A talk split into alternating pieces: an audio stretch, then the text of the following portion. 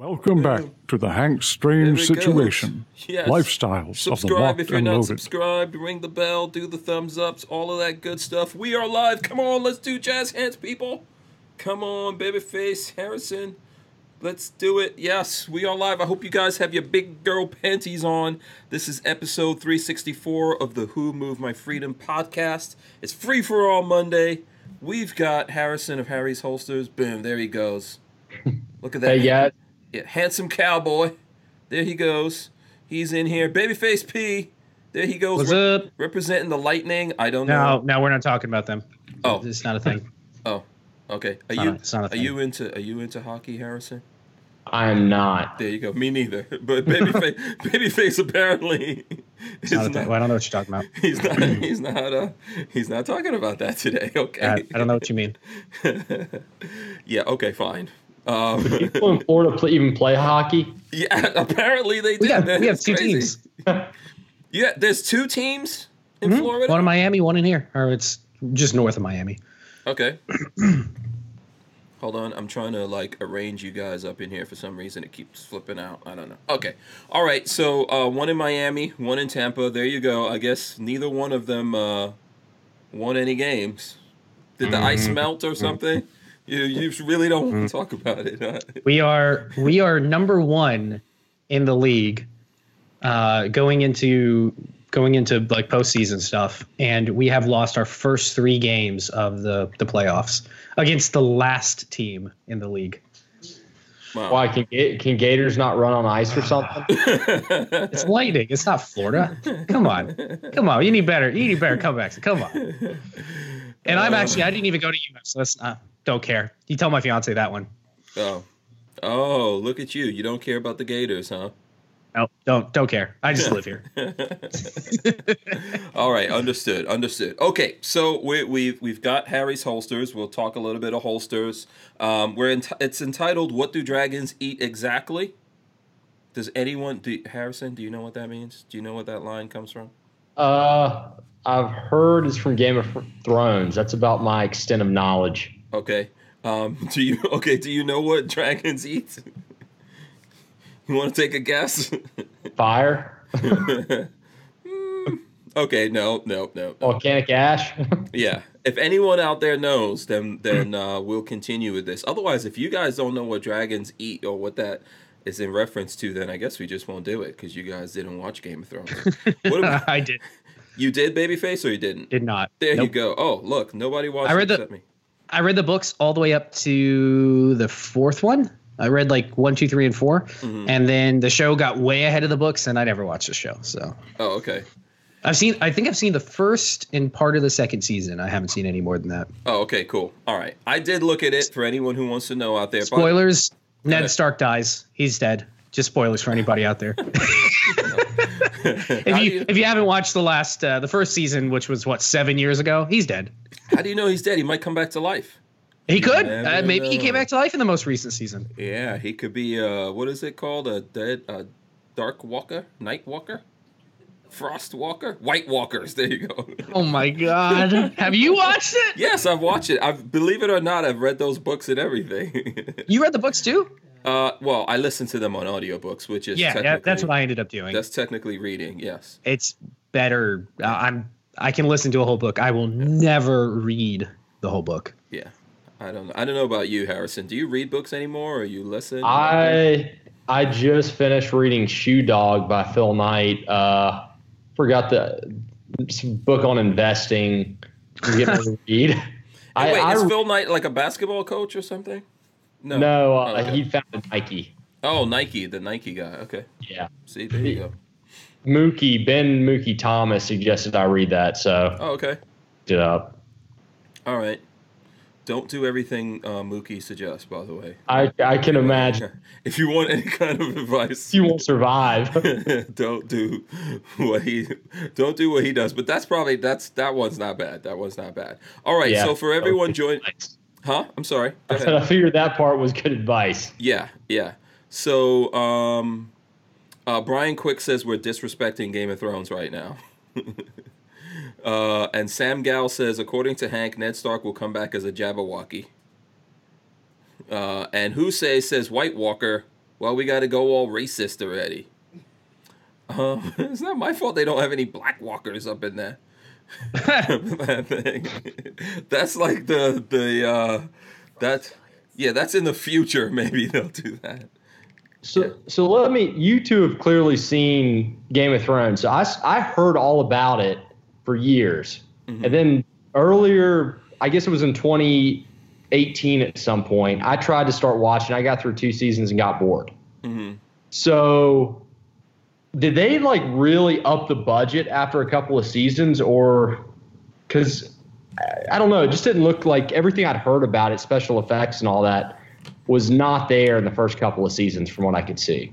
Yeah, I think they're still they're still under a budget, but I think there is a little bit more money and stuff like that going into it.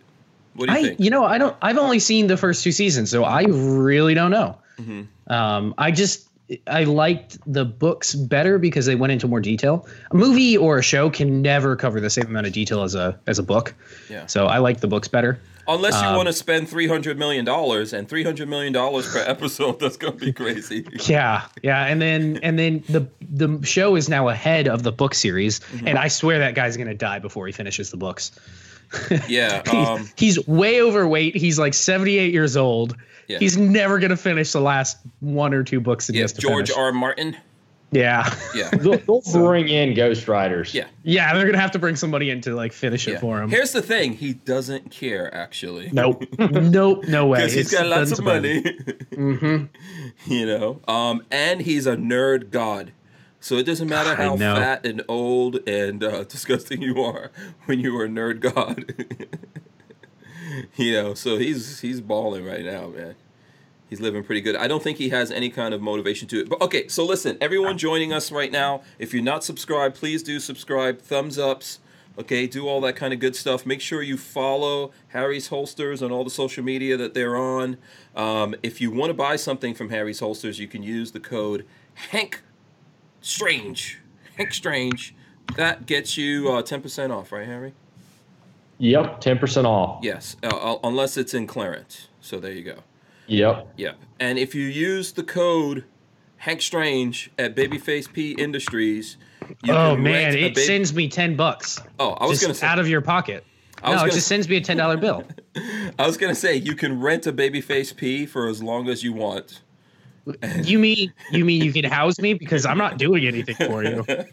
I'll lay on your couch and play video games if you want, but it's pretty much it. There's there's some people out there that'll be fine with that. Yeah, if you wanna if you wanna rent me to play, I'll play I'll play video games with you. That'll work. Yeah. Um. Uh, Brick says it's the setup episodes that you have to struggle through. I think that's what's going on. So like this first episode uh, in season eight, which is the last. Lots season. of setup, right? Yeah. I caught the very end of it. Yeah. Um. But yeah, it seems like there was a lot of setup. Well, they took about a year off, um, mm-hmm. and uh, was it a year or two years? Lola's saying two years. I think it was. It a was year. a long time. Yeah. So I think they did all that stuff, and now they have to reestablish everything. It was it was cool. We can you know we can definitely get into it if there's any Game of Thrones nerds out there. I think that yes, the budget is definitely a thing here. There's a bunch of stuff that they don't do. Um, just because they can't afford it. I was looking at something where they were talking about um, there's a scene early in the or somewhere in the in the begin in the couple first couple of series where the original king dies. Like they go out hunting, and a boar comes up and like you know Where's gouges him? him. Yeah, yeah. So um, in that scene, people are like, "Oh, where's all the horses?" Because when a king goes hunting, right, he goes.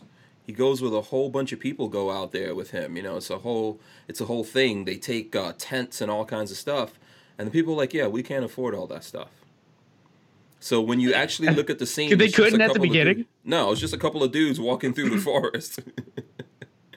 You know, so.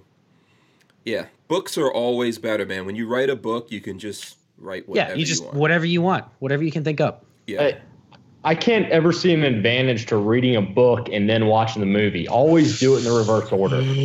So okay, so you're saying watch the movie then read the book? Yeah. It's okay. It will if you read the books first and then watch it, it'll just drive you insane. The worst one was um oh, uh, Ready Player One. Oh my God, what a shit show I that never read that was. book.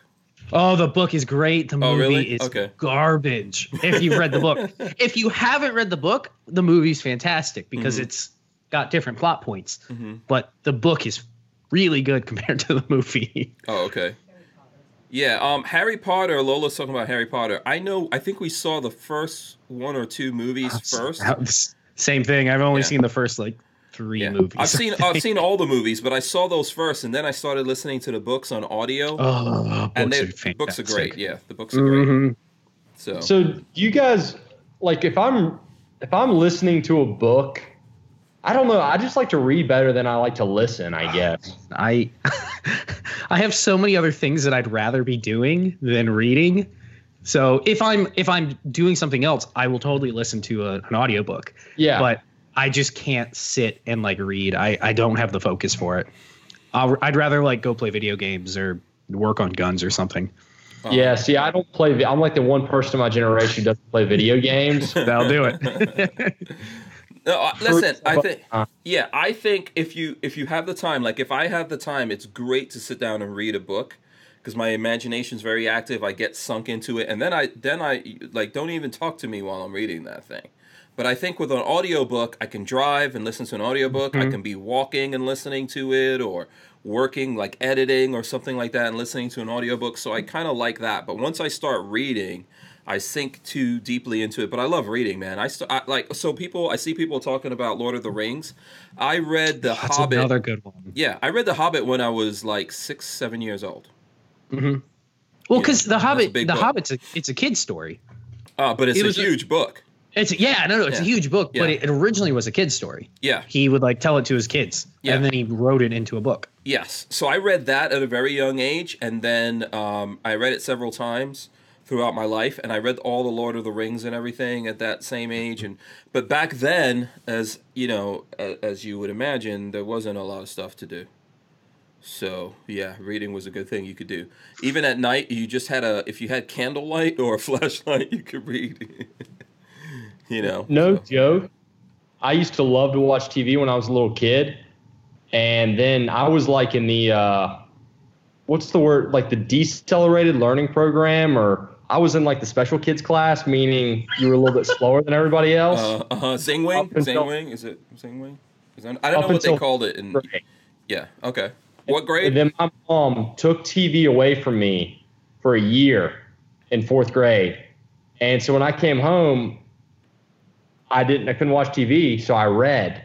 Oh, That's so, what, yeah. Mm-hmm. I, they, I maybe went T V from, and the computer has ruined me from, from reading. I went from the lowest... like one of the bottom kids in my class of like sixty, one hundred students, whatever, to one of the top in a year. Yeah, I believe yep. that. Yeah. That doesn't surprise me at all. Reading is actually that powerful. It's really that powerful. If you teach, if you, if you, anyone who, if once you can focus and read, it just changes the whole dynamics of everything. So it's a really See, important thing, I think. I, I don't know if it's, I just don't like reading because I can sit and read about firearms all day long. Like if I was allowed to, I sun up to sundown, I could sit on the internet and read about like gun history, how things are made, how machines work, things like that all day. Um, but when it comes to like spending time behind a novel, it's like uh, I'd rather do something else. Yeah. Think about schools teach people to hate to read. I I, I totally agree. Because they, they think about every war book. You read like three war books in all of high school. And those are the only three books the whole male population reads. Yeah. yeah. And they're the only ones they're interested in. If they give people the choice, they'd just be like, okay, you get the choice between like this classic romantic novel and this classic war book. Take your pick for this assignment. You'd get way more kids reading. You'd get way mm-hmm. more males reading at least. It. Mm-hmm. Yeah, I think uh, I, I think unfortunately we don't focus on reading as much. And, you know, I mean, also reading is a thing that you can, like the teachers decide to now start assigning stuff. At least that's what happened. It happened in my time. I'm sure it happened before that and after that. They start assigning things to you deliberately because they want to push your mind in a certain direction. But not every kid is into that. Like so, like Patrick is saying, I think if you had a bunch of books on guns, you would have read that, and there's nothing wrong oh, with it. Probably. Yeah, yeah. You know, but you don't get to really choose what you want to read. I know. I love those books that um, Do you remember they had the books where you could choose your own adventure? Yeah, those things are fun. I did yeah. read those. I love those, man. I used to, yeah. I got a library card, and I would rent the living crap out of those books. I would sometimes sit in the library and go through three or four of them while I'm in the library. Yeah, those were fun. Yeah, and I think that's what, um, isn't, uh, was it Black Mirror Bandersnatch? I haven't looked at it, it yet. It was, it's supposed to be like that, I heard. Yeah, I haven't had. Choose your own adventure. That. Yeah, I love those kinds of things. So I think if they let kids read more of whatever it is that, listen, let them read, uh, if you're into uh, Fifty Shades of Grey, and that gets you reading. Yeah. Like you need to be at least fifteen or sixteen or something. Okay, really? Okay. Listen, let's go. Let me let me transition to this real quick. I see Walter is in the chat there. Shout out to Walter from Safety Harbor Firearms. He's talking, and I guess some other people talking about Notre Dame. Notre Dame is on fire in Paris. Yeah, did I think it this burned down? Yeah, I don't know if it's all the way burnt yet. I know that the the uh, the spiral, the spire, I know that that fell down for sure. Already. The real question is, did the Hunchback survive? Do, do we know? Is Walter, if Walter's okay, then the Hunchback is okay. Because that's Walter. People don't know this. He's really French. He's really French. That's why he's going back to Normandy. He's going back to when he used to be. You know, when he used to be the uh, Hunchback. He's gonna get really mad about that. But he's the one going to Normandy next year. I'm not even kidding. Walter's going for uh, the D-Day. What is it? D-Day? Is it uh, seventy-five it's years? It, no, but is oh, it, how many years is it since D-Day? Not sure. I'm assuming it's got to be seven. That, this okay. Walter would know this. This uh, back onto the Notre Dame thing. Yeah, it's yeah. This kind of hurts my soul a little bit to think that this building has been there for so long and now it's caught fire. Yeah, why? And, and so much of it's going to be destroyed and have to. Yeah. Be rebuilt. But I, you know, I guess that's what through time, that's what happens to buildings. They burn, they get wrecked, they get rebuilt. And that's just part of being a building, having a, an old building in your, in your city. Yeah. I'm going to throw up right now some, some, uh, some footage on my phone, just so you guys can see it. This is actually incredible to, uh, look at this. Oh, there's going to be a friggin' commercial in there. Okay. Let's, of course. Let's skip out of that until the commercial goes away. Okay, here we go. The commercial went away. Come on. Play the video. Why do they why why is N B C News putting a commercial in front of that thing? The commercial plays fine somehow. And the video doesn't want to play. All right. That's see. Always how it goes. Let me go back in there and see. Okay, I'm just going to show you guys without the video playing. Look at that. That yeah. thing is toast. That thing is toast, and I think they're trying to figure out why. I think they, they was, don't they don't know at the moment what caused it. No, no, they don't know. Um, it it's always something stupid. I'm just gonna throw that out now. It's always somebody being careless or stupid. Somebody's like, mm, "Put my cigarette butt out right over here." Yeah. Catches fire. So the always spire, the like spire that. was destroyed, Ugh. and that had a whole bunch of things. Uh, the roof is fully destroyed.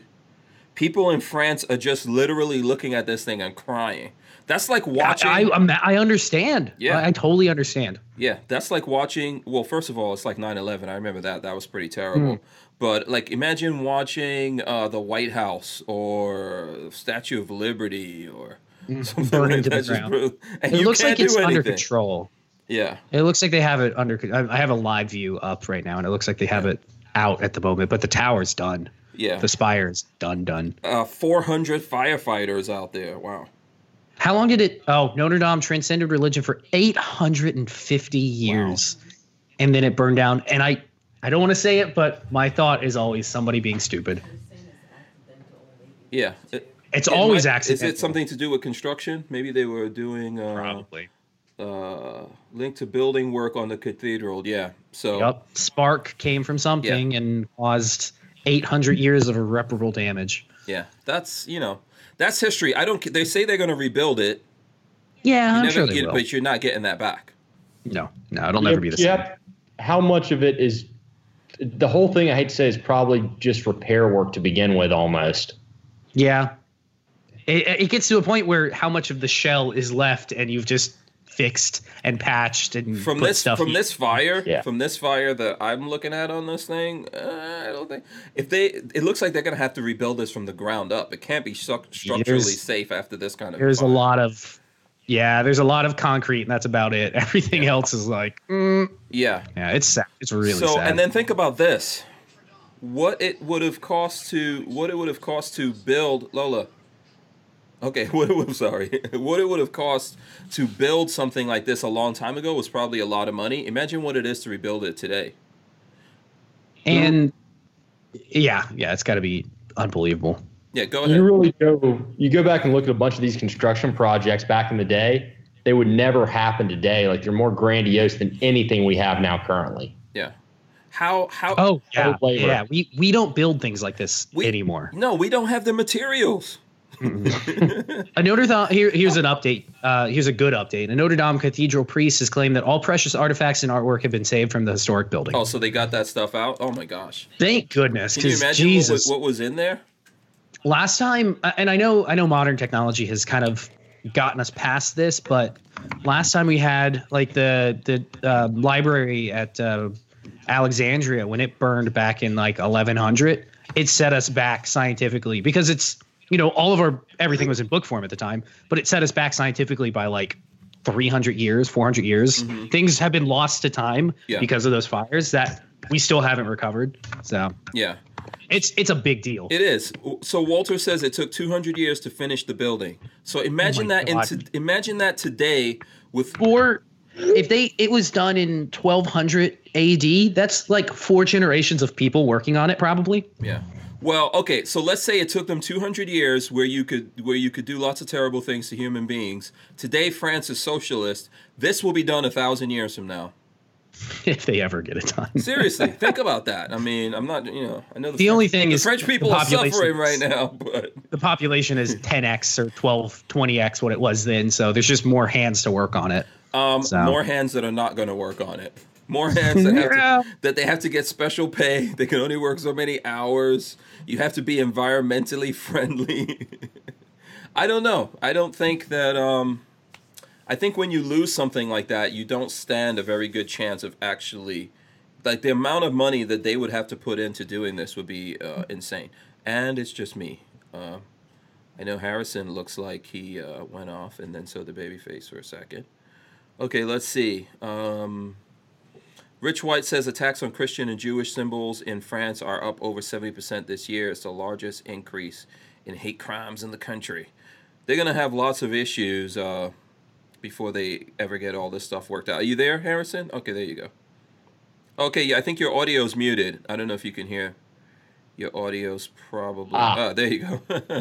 Okay. Well, yeah. One thing to think about is it's likely insured. Oh, uh, yeah. Yeah, for sure. Mm-hmm. So, I mean, it's going to be expensive, but the French government's not directly footing that bill. Mm-hmm. Wow, look at this. We're seeing two Harrisons here. Boom, there we go. Yeah. That software hates you. I don't know. It's just acting up today. I, I minimized the Skype window. That might be why. So sometimes it's bouncing around doing its own thing. Yeah. So that is. So that's tough. That's tough for yeah, France. Yeah, that man. Sucks. France has taken lots of blows lately. Yeah. Yeah. Seriously. Yeah. Uh, Adam Smith eighty-six says we can't replicate a lot of the cathedral's beautiful stained glass. Uh, John Dieter says it might be rebuilt but never replaced. Um, people are never going to get to go visit that again. That's you know. That's so that bugs me the most is there are things in, in history and stuff that's like, I would have loved to see it before it was destroyed, and I'll never be able to yeah. now. yeah, but you know they they saved a, they saved a lot of things in there. So and and then like um, I would love to go see the Great Pyramids of Egypt. Can't really do that right now with the way the political climate is in that country. It's like there are so many things like that out there that I'm like, I, before I die, I'd like to see it. But you can, you can go to Egypt. You can. It's getting better, but it's still not the safest place to travel yeah. to. Uh, honestly, you're going to take some risks anywhere you go. I mean, it's not like yeah, yeah especially revolution right now. You can't freaking live forever, babyface. No, yeah, you can't live forever. If you're gonna go out, you know, go out doing something awesome. Like try to listen. I would love to. You guys could tell me what your dream thing is. Here's a big thing for me. I would love to go to India. I want to see the Taj Mahal yeah. with my own eyes. Oh, for sure. I want to see that with my own eyes. So, what, what about the great, hmm? the great wonders of the world? I would love to see all yeah. of them. What about you, Harrison? What would you? want to go out doing? Yeah, what would you go someplace else in the world? There's a lot of cool things in America, too, by the way, that people should see. We can definitely get into that conversation. But what out there in the world would you risk even getting uh, murderized?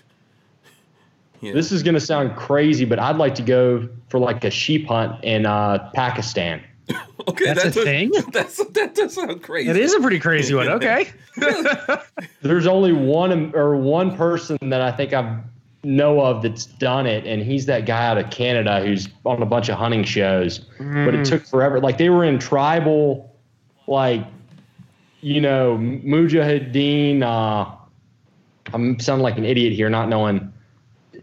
Like the place where like the markets are, where the, all the guns, mm-hmm. where the Taliban come over and resupply. Yeah, before yeah. they go back to Afghanistan. Oh. I mean, it's like that area of Pakistan where they're hunting. And there's also some really cool deer species in Afghanistan that I think would be fun to hunt. So what kind of terrain is that? Is that like very hilly, rocky terrain or very flat? Mountainous, isn't it? Yeah, crazy mountains. Oh, yeah. Okay. So that's what we've seen in like those nature shows with those things that can jump. They can mess you up too. Mm-hmm. Yeah, sure. I, I would not want to. It, it'd be, it'd be. I think it just add a whole new element to it being in that part of the world doing a hunt like that. Like the hunt alone, doing it in Alaska would be absolutely insane. But doing the same thing in Afghanistan or Pakistan. Mm-hmm. Mm-hmm. Yeah, that would be cool. That's a cool one, man. I like that. I like that one. Um, what about you, Babyface? What are you thinking? I. And this is a hard trip to do, but I want to see Petra. In uh, is that in Jordan? I think uh, it's in yeah, it's in Jordan. Um, Petra, it's uh, I think uh, was it Raiders of the Lost Ark where they go to the big? It's like carved into the side of a mountain, a big like uh, front of a building looking thing. Um, hold on, I'll send you a picture. You have no idea what I'm talking about, do you? Um, I'm also searching. Yeah. I'm also searching something, but I'm listening to you. Oh, you said Petra. Petra. P E T R A. Um, well, yeah, they need to go to their uh, Jordanian uh, training center. I would totally do that. That yeah, sounds fun. That was in um, that was in Grand Tour, it's wasn't in, it? What the J Jordanian center? Yeah, they wasn't that in Grand Tour, like where you can you can do um, you can do like missions and things like that. Is that what you're talking about? I don't know, but that sounds awesome. Yeah. Okay. It's basically like a uh, Moyoc, like a Blackwater Academy, whatever you're calling yeah. it. It's like the Middle East version of that. That's cool. Yeah, I, mean, I would love to do that. There's a big event right now going on, actually. I'm pretty sure that was in Grand Tour that the guys went out there and they were they were running, like trying to do a mission of rescuing the Queen or something like that. But then they did that, um, what is that movie with Tom Cruise where every time you die, your life resets? To the to the beginning, like to the certain point. What was that movie that Tom Cruise was in? I don't know which one. It was like Live, Die, Repeat. But that was that that wasn't the name of the movie. Um, is Edge of Tomorrow? I want to say Edge of Tomorrow. But anyway, so the Grand Tour guys were out there and they did this thing where they had to rappel down from a helicopter, and then there were these buildings they were going through. You guys, you guys aren't really into cars, I see. Not yeah. enough to watch. I don't watch yeah. Grand Tour. You know that. This that, is the most awesome show Jordanian on the planet. Center. Huh? So that sounds like the Jordanian training center. Yeah. Probably yeah. is. Listen, Grand Tour is great. You don't have to be a car guy to like the Grand Tour. You don't. I feel like you know, you know what it is for me? I'm uh I'm so far behind in Grand Tour that I'm like, I don't want to be a bandwagoner that just jumps in because it's the Grand Tour and I want to feel cool like everybody else. I don't know. It's hard to explain. Um, it's just like it's too far past. I can't do it now. Yeah. Well, they just they just actually announced that they're basically not doing the show they way, they used to the way they used to anymore. So ah. the whole thing of like cars on the track, that's all gone. So now they're only going to do really? the adventures because Amazon wants to keep them. They had a they had a three year contract with Amazon, which mm-hmm. came up. But it got mm-hmm. renewed, but they're not going to keep doing the show the way they were doing it uh, for Grand Tour or when they were on Top Gear B B C. They're just going to do the adventure things now. But so that means they're still going to travel around the world and do these cool adventures. And that's what I think I like about it. You guys, you could see them going to Africa many times, to India, um, that was, uh, Thailand. Have you ever watched An Idiot Abroad? Yes. That was a really good show. I really enjoyed that one, and partially because of the character, because of uh, whatever his name was. I can't think of his name offhand. Mm-hmm. um, because he's it, that's somewhat the, the how main he is, character, the idiot. Yeah, yeah, uh, yeah, that's somewhat how he is in real life, but it is a character that he plays up, Um, uh-huh. But I just I think that character of his is hilarious. So yeah. getting him, watching him go to China and watch like the native foods that they eat there, raw chicken, eggs and stuff. And he was like, it's, it was just funny. Yeah. Uh, let's see. We got a bunch of people. Uh, okay, everybody's saying where they want to go. Yeah, where Razor every- J B's saying Razor J B. Okay, this is not me. This is Razor J B. I'd lo- he says, I'd love to go to Pakistan, but hunt humans. You know, there's a there's a group out there that, that can allow yes. you to do that. Yeah. Uh, let, let's just say Razor J B's background, he's, he's well done it. Oh, has he? Okay. Yeah. Yeah. He apparently is not over that yet. um, but also there's a, so, okay, I know that when Rifle Dynamics, right, Jim Fuller, there's a charity that they usually support where there's these guys, uh, former special ops guys and all that, and they go to Africa and they hunt these guys, these people who uh, like kidnap children and do all that. Oh, kind of I'd stuff. be on board with that. That'd be fun. Yeah. So I'm on board. That's with good that. stuff right there. That's um, I totally approve of that. Somebody, somebody who was at Y and H said he'd go to Angkor Wat, Angkor Wat, I guess is how you pronounce it, in Cambodia, mm. which reminded me you can do gun tours in Cambodia, and they will like because Cambodia is so corrupt. You can I know just, where you're like, going. Yeah, you can hire guys to bring like rocket launchers and R P Gs and just blow shit up out in the countryside. Like what, baby? Face? Like, like what water buffaloes. Yes. Yes. Yes. Not- you can buy a cow and blow a cow up. My personal opinion, that's not cool. Um, but I would love to blow some shit up. Yeah. Uh, unless you're making hamburger meat. You know, if you're going to eat that cow after you blow it so, up, it's fine.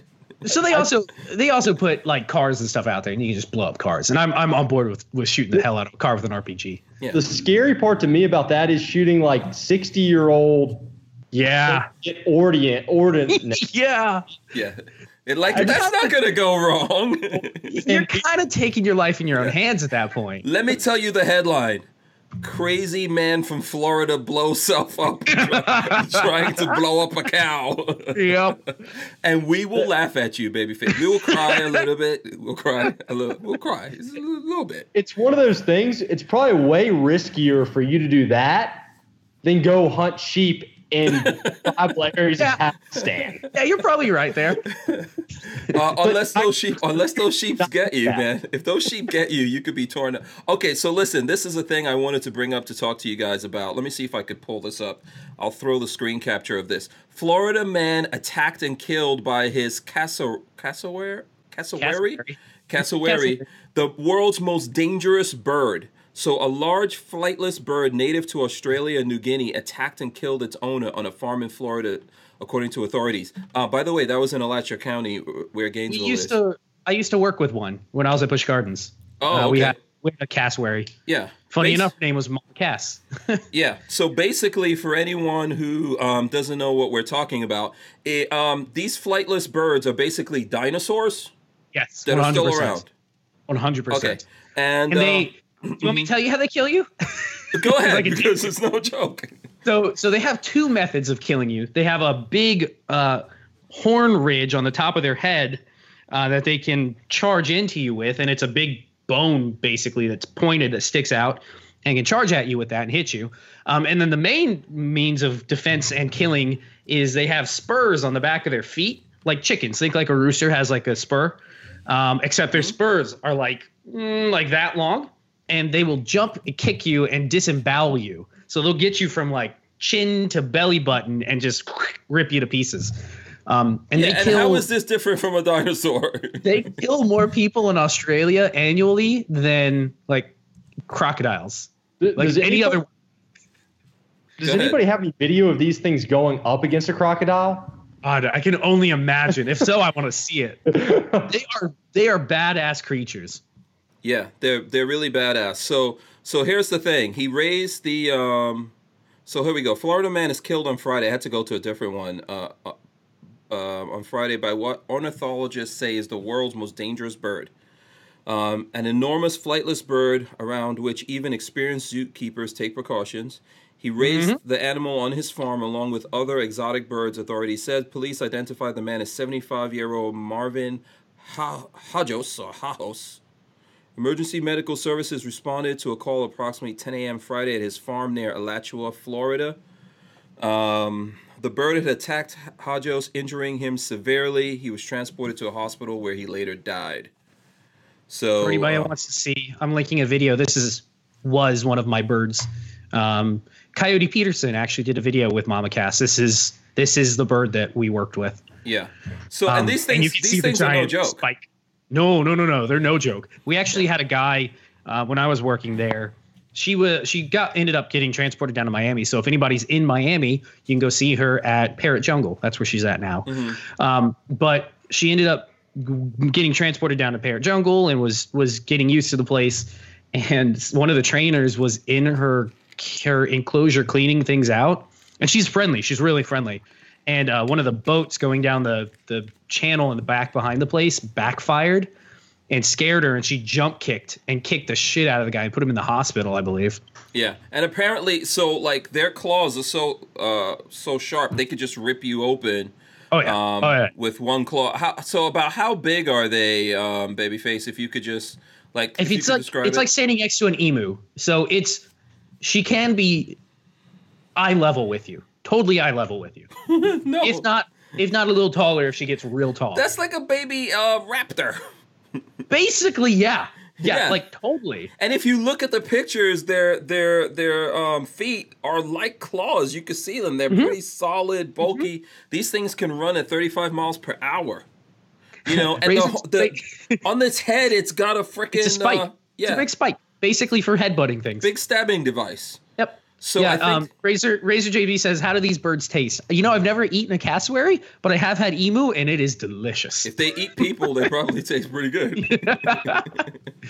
um, so I think this guy tripped and fell, and then the thing just tore him up. So, um, go ahead. So not, what, they're not nice. Yeah. What do they normally eat? What What is their diet? Uh, you know, that's a good question. Let me look up. I'm I'm guessing uh, not. Well, they must be small children. Small children. Yeah. Okay. Like, well, everything in Australia is made to kill you. Like the dingoes will take your babies. All the snakes, the lizards, everything's there to kill you. This is an only in Florida story. Like a dude has ba- basically a little baby dinosaur on, Funny on enough, his property. They're frugivores. They're omnivores, but they mostly are fruit eaters. So do they eat any like rotten meat or anything? No, no, no, no. They're they're totally fruit eaters. Then they're um, probably great tasting. They, yeah, yeah. They, they they eat like whatever wild fruit grows in Australia, so they probably taste really good. Yeah. We had another bird. Um, we had another bird that probably tasted disgusting.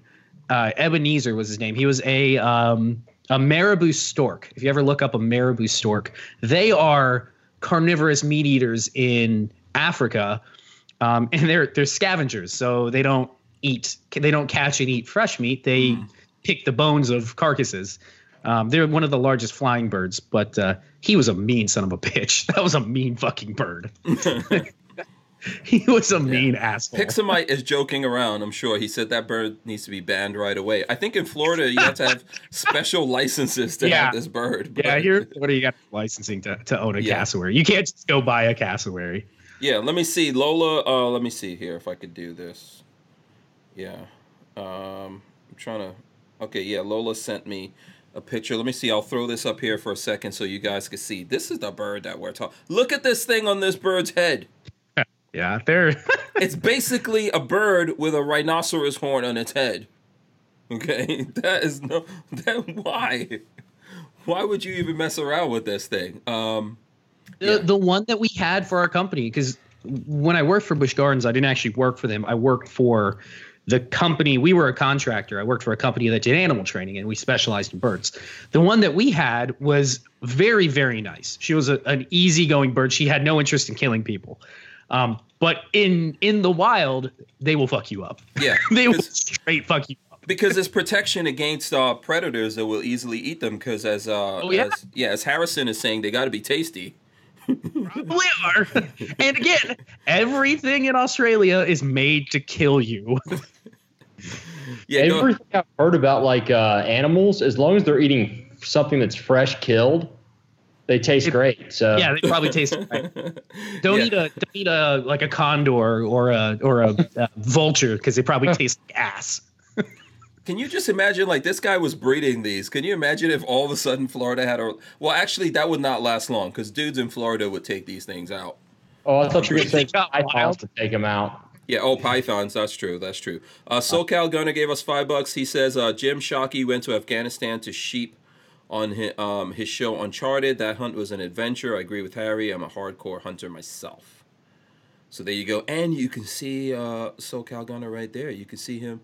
Uh, I don't know how many how many points that thing is he's holding, Babyface. Do you understand the points of the... He's got something here. I don't know how you count the points in it. He'll tell us. Because in, in his... Oh, in the picture. Not sure.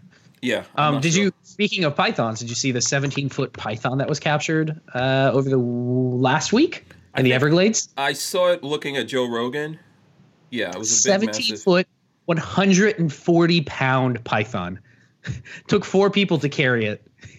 It's as big around as your thigh. It what is. Did, what did they take that out with? That's what I wonder. Oh God, probably a twenty-two. Because their head's a little tiny thing. You don't got to aim from. Well, as long as you can hit it, but you don't need like a big old shotgun or anything. Mm, mm. Um, yeah. A lot of a lot of the python hunting is that you just use like a twenty-two. Even for gators, a lot of gator hunters just use a twenty-two, like right at the base of the skull, mm. and it takes it out. Yeah, I think twenty-two Magnum is popular.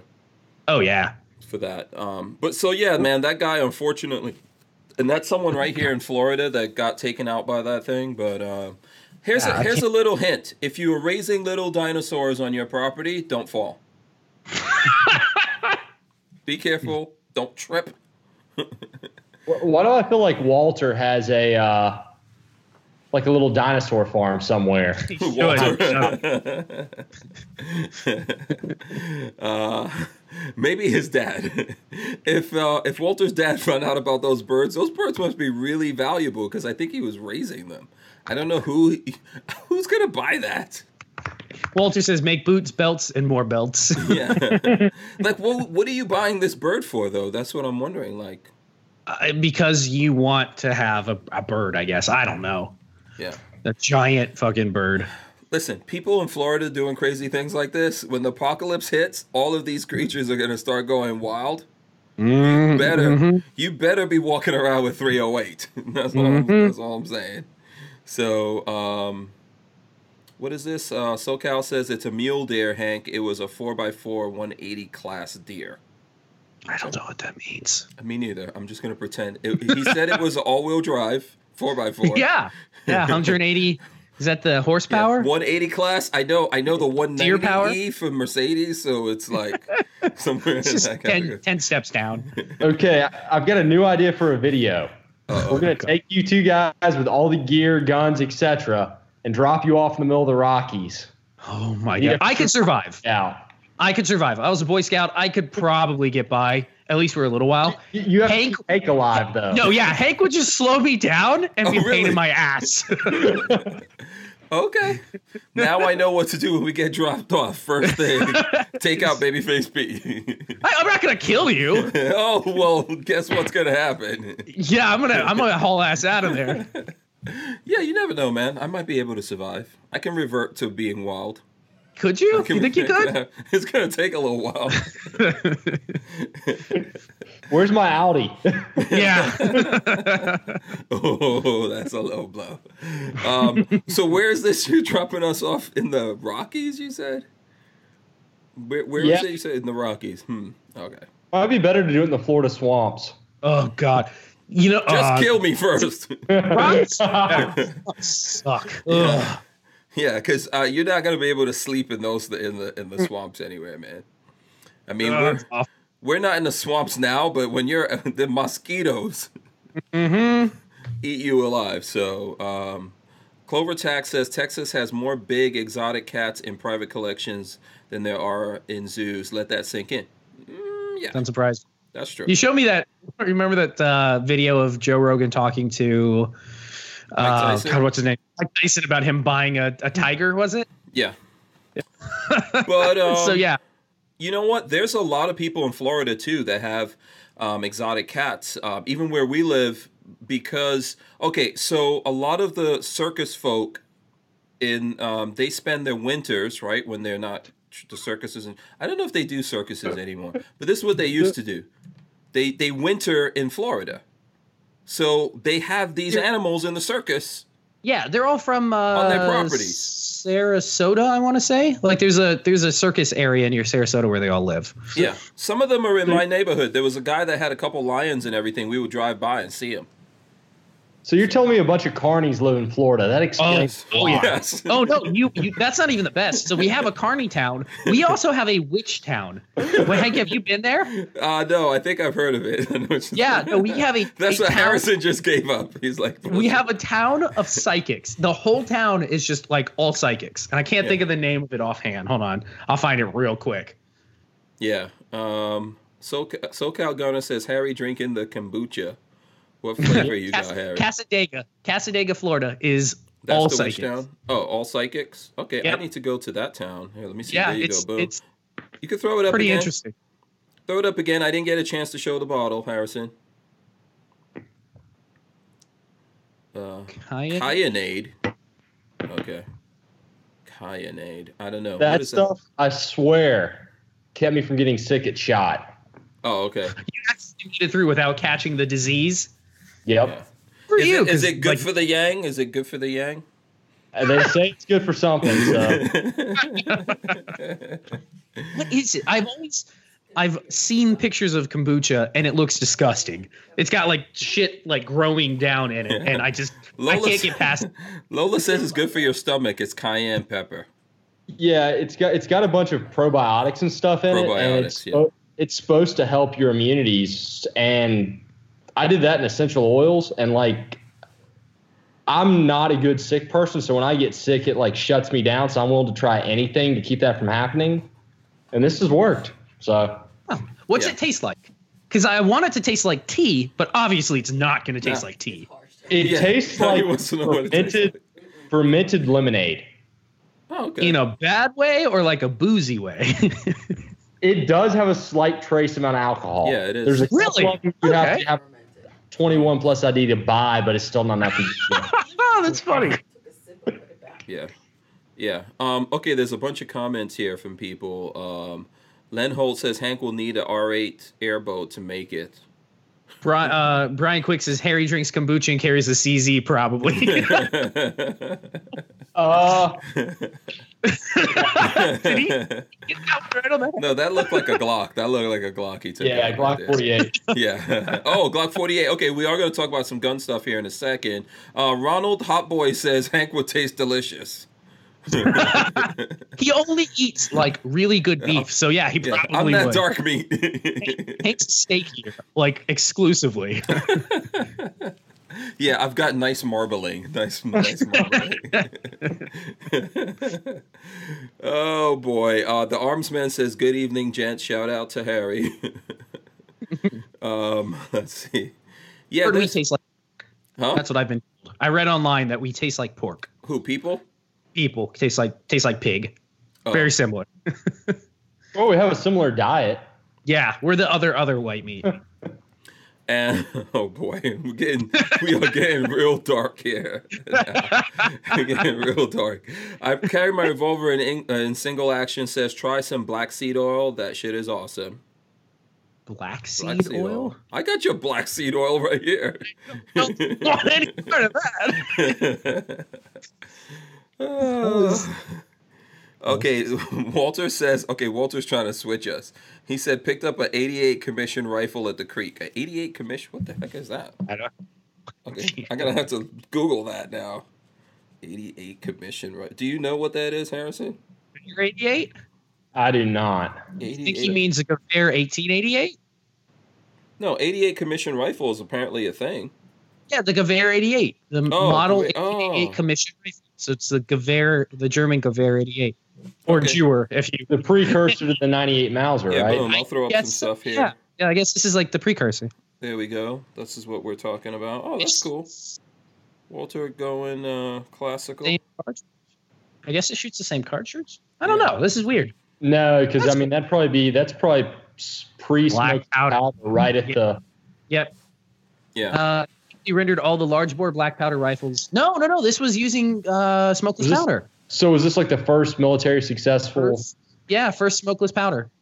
Is it related to a Sturmgewehr? Well, Gewehr means right. means rifle, I think. So, yeah, it's just rifle model eighty-eight. So basically. What does Sturmgewehr mean? Storm rifle? Stormtrooper Something rifle? Like that. It's like battle rifle, maybe? Something. Yeah, I'd be lying if I tell you, told you I knew. Yes. Yeah. Walter said not made by Mauser. Sturmgewehr is assault rifle. So Sturm is assault. Oh, okay. Assault. Sturm. Okay. Sturm. So, I carry my revolvers asking, have you guys seen the new uh, Glock forty-seven? What do you guys think about that? Um, I haven't seen. Have you, Harrison? Have you seen the forty-sevens? It's basically a Glock forty-five frame with a seventeen link slide. Oh, okay. Did, wait a second. I think I did see these. I shot these. Is it? Wait. Is it the? No, actually, what was it? No, it's a. It's a. But it's nine by nineteen? Correct. Border Patrol. When I say Glock forty-five, I mean like the nineteen A. Oh, Glock. Oh. Okay. Yeah, yeah, I'm I, I'm on board. I, I always thought the nineteen or the forty-five, which this is getting so goddamn confusing. The uh, the smaller slide didn't make a whole lot of sense. But what's the difference then from a seventeen? Uh, it'll the slide will fit on a nineteen frame. So if you own a oh. Gen five nineteen. Oh, okay, I'm on board with that. And I would like to have a nineteen with this slide on top. I think that'd be pretty dope. And then also somebody else asked uh, about the uh, A P X single stack. Did you guys see that? What did you think? Mm-mm. Mm-mm. No. That's made by A P X's Beretta? Correct. I've look, never... Look it up. Uh, is it all right? A P X, what, do you, what is it? A P X single stack? Single, single stack.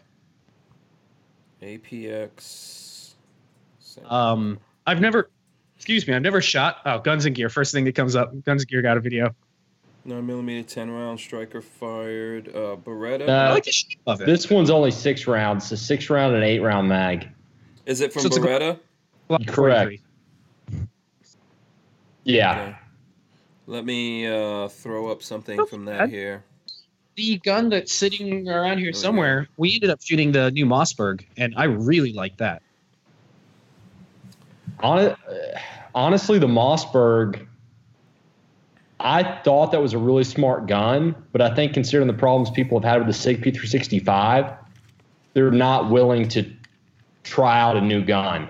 I could see it. From anybody uh, Glock. Otherwise, I think that would have been the best-selling gun of the year. Yeah. I, surprise. We, we shot it, and I really like it. I actually really – it's a yeah. little bit bigger than the forty-three, um, but it and, and it's a little heavier. Uh, but it sits really nicely in the hand, and it shoots really nicely. I really, really like it. Yeah. By the way, that video is actually um, – I actually it's released that video, so that video is live. Oh, so people can go watch it. Yeah. Uh, let me see. I'm going to try to go look at that. Captain Shark says internals are identical to the Nano, including the trigger. I've never liked the Nano. I, so, I've um, never – There it goes. If I'm just I'm just previewing uh, – let me see.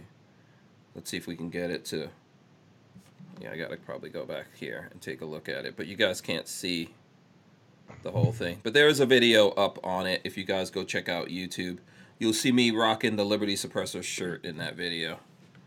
So yeah, so, it's not. I think it's not a bad. It's not a bad gun. It's you know. I'd like to, to if I, I'd like to get my hands on it and try it.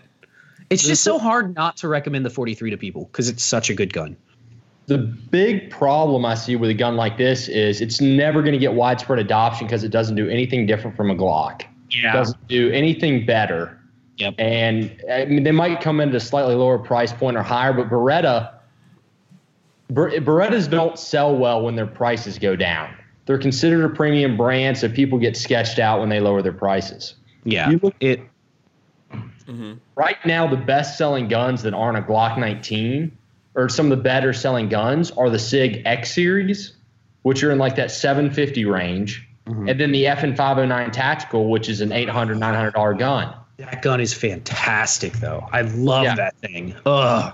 But I think somebody needs to come out with a single stack that kind of has all those features built into it and is more of a seven hundred fifty dollars range gun versus trying to compete in the four hundred range with the shield, the forty-three, and every the P three sixty-five, everything that's already out there. Mm-hmm.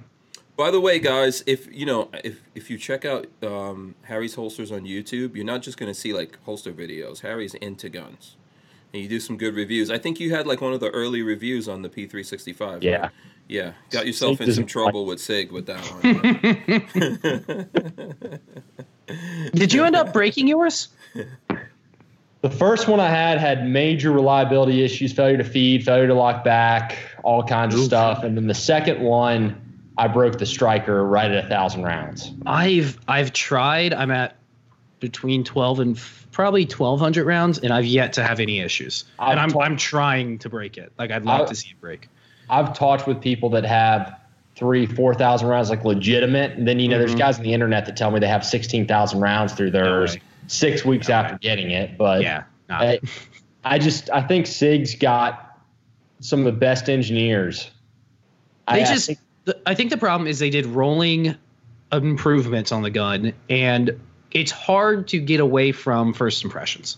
Yeah, well, they get it ninety-eight percent complete and then say, we need to go to production versus ironing out that last two percent. Yep. Yeah. And then that last two percent shoots them in the foot. Yeah. Yeah. Steve, uh, Pro two A says, I have a born on February twenty nineteen. Imagine you're like when you're talking. Like, I don't know when my Glock was born, but I, I know people have to be aware of this with the uh, three sixty-fives. He said he has a born on February twenty nineteen P three sixty-five that has functioned perf- perfectly. It's really it's really nice to shoot. Um, the one that we're testing, I think it's okay. Probably the issues with it are based on me, according to Babyface P. And my you got- Big giant hands. hands. So, um, you know, it's it's actually really not doing that that badly, I think. Uh, what do you think? We Your, Walter yours? and I shot the hell out of it. Mine is yeah. in my lovely blue holster. Oh, there you go. Fucking fantastic. Is that I a Harry's holster? Yes, it is. Yeah. Boom. Go ahead. No, I, this this thing goes with the every with the day. Blue Cryptek. Is that the blue Cryptek? It's the Neptune, I think. I think that's Neptune, yeah. yeah. I love this. Absolutely love it. And mine's mine's custom. Don't ask for the hair, the, the Babyface custom because I got mine customized. Apparently I didn't so. I I asked for not the holes to not have the holes up front because I want to see I like the color. I want all the color. Oh, okay. Um, but I no, this I mean, I was actually, you know, we were, Stra- look, this is what I got. I got the Yeah, see, you got the custom like me. I got the red. Um, the Harrison, red carbon does it, fiber, so. Does it make you feel good to know that like this goes with me everywhere. Yeah. It is my I trust my life to this combo right here. Like I get customer emails and some of those, it, it's just nice when you get them and things they say. Mm-hmm. It's it, it's kind of crazy you have a product that people do take with them everywhere. Everywhere. It, mm-hmm. it, I have like this morning I went to go get coffee and basketball shorts and I forgot I forgot my gun at home and I was like, I feel so weird not having my gun on me because it literally goes with me everywhere. It's it's crazy. Yeah. Yeah, I, think I that's love mine. True. You and know, the, that's, the Cryptek blue looks awesome. Yeah, I think that's definitely something to uh, think about. That, uh, like, I know, for example, I have my holster on me now, but since it's the uh, it's the Glock forty-three, I have it on me all the time. So when I go home, I have on sweats. I got this the holster. It and, so. and the great thing about these small guns is it doesn't. Doesn't pull your pants off when uh, if you're wearing sweats or whatever. Yeah, yeah. I wouldn't do that. I wouldn't do that with uh... nineteen. Will take your pants with you. That's like every now and then I'll carry with a tucked-in shirt, and doing that, my the clip I use attaches to the pants behind the belt. And concealment-wise, I could conceal something like this. Hot damn! But, wait, hold on. Wait, Show that again. Show that again. It's a full-size nineteen, was it? It's a nineteen X with a Surefire and an R M R. Yeah, big old, big old thing. Mm-hmm. But the forty-eight, you know, forty-three size guns are like the biggest weight wise. It's not the gun, it's the weight. You don't want it to pull your pants down and make your waistline look all weird. Yep. Yeah. You don't want, what are you saying? You don't want to be pants on the ground? Yeah. Look like a fool. It could happen. But no, I love, happen. I, I used to be, and I still, Hank knows, I still am cheap in some ways, but seriously, for anybody out there looking at holsters, they're expensive, but buy something quality. It's well, well worth it, especially when it goes with you everywhere, all day, every day, and you were needing to trust your life that your gun's not going to randomly fall out or fall off of you. It's well worth it. My my dad raised me with a mantra. He goes, good socks, good shoes, good underwear. Mm-hmm. And totally. Really, like, people spend a bunch of money on like a suit they wear three times a year. Yeah. The reality is just go to Joseph A. Banks or something and buy a suit for a hundred bucks, yep. but spend two hundred bucks on the leather belt you wear every day or two hundred bucks on the pair of shoes you're going to wear every single day. Yeah. Yeah. You I out of it. Belts. If you're concealed carrying, belt is worth the money. A holster is worth deal. the money. Yeah. Yeah, big time. Yeah. What yeah, belts good. do you got, Ron? Uh, I'm. I'll show you guys my belt. Hold on. Uh-oh, belts are coming out now. Belts are coming Let's out. See, Hold I, on, let me get, I'm let me get this. A uh, crossbreed holster belt, leather, yep. all leather belt. Um, and, you know, it's funny. It, back to, harkening back to me being cheap, I go to their seconds website where, because, you know, they have, like, their guarantee that if you don't like it, you send it back.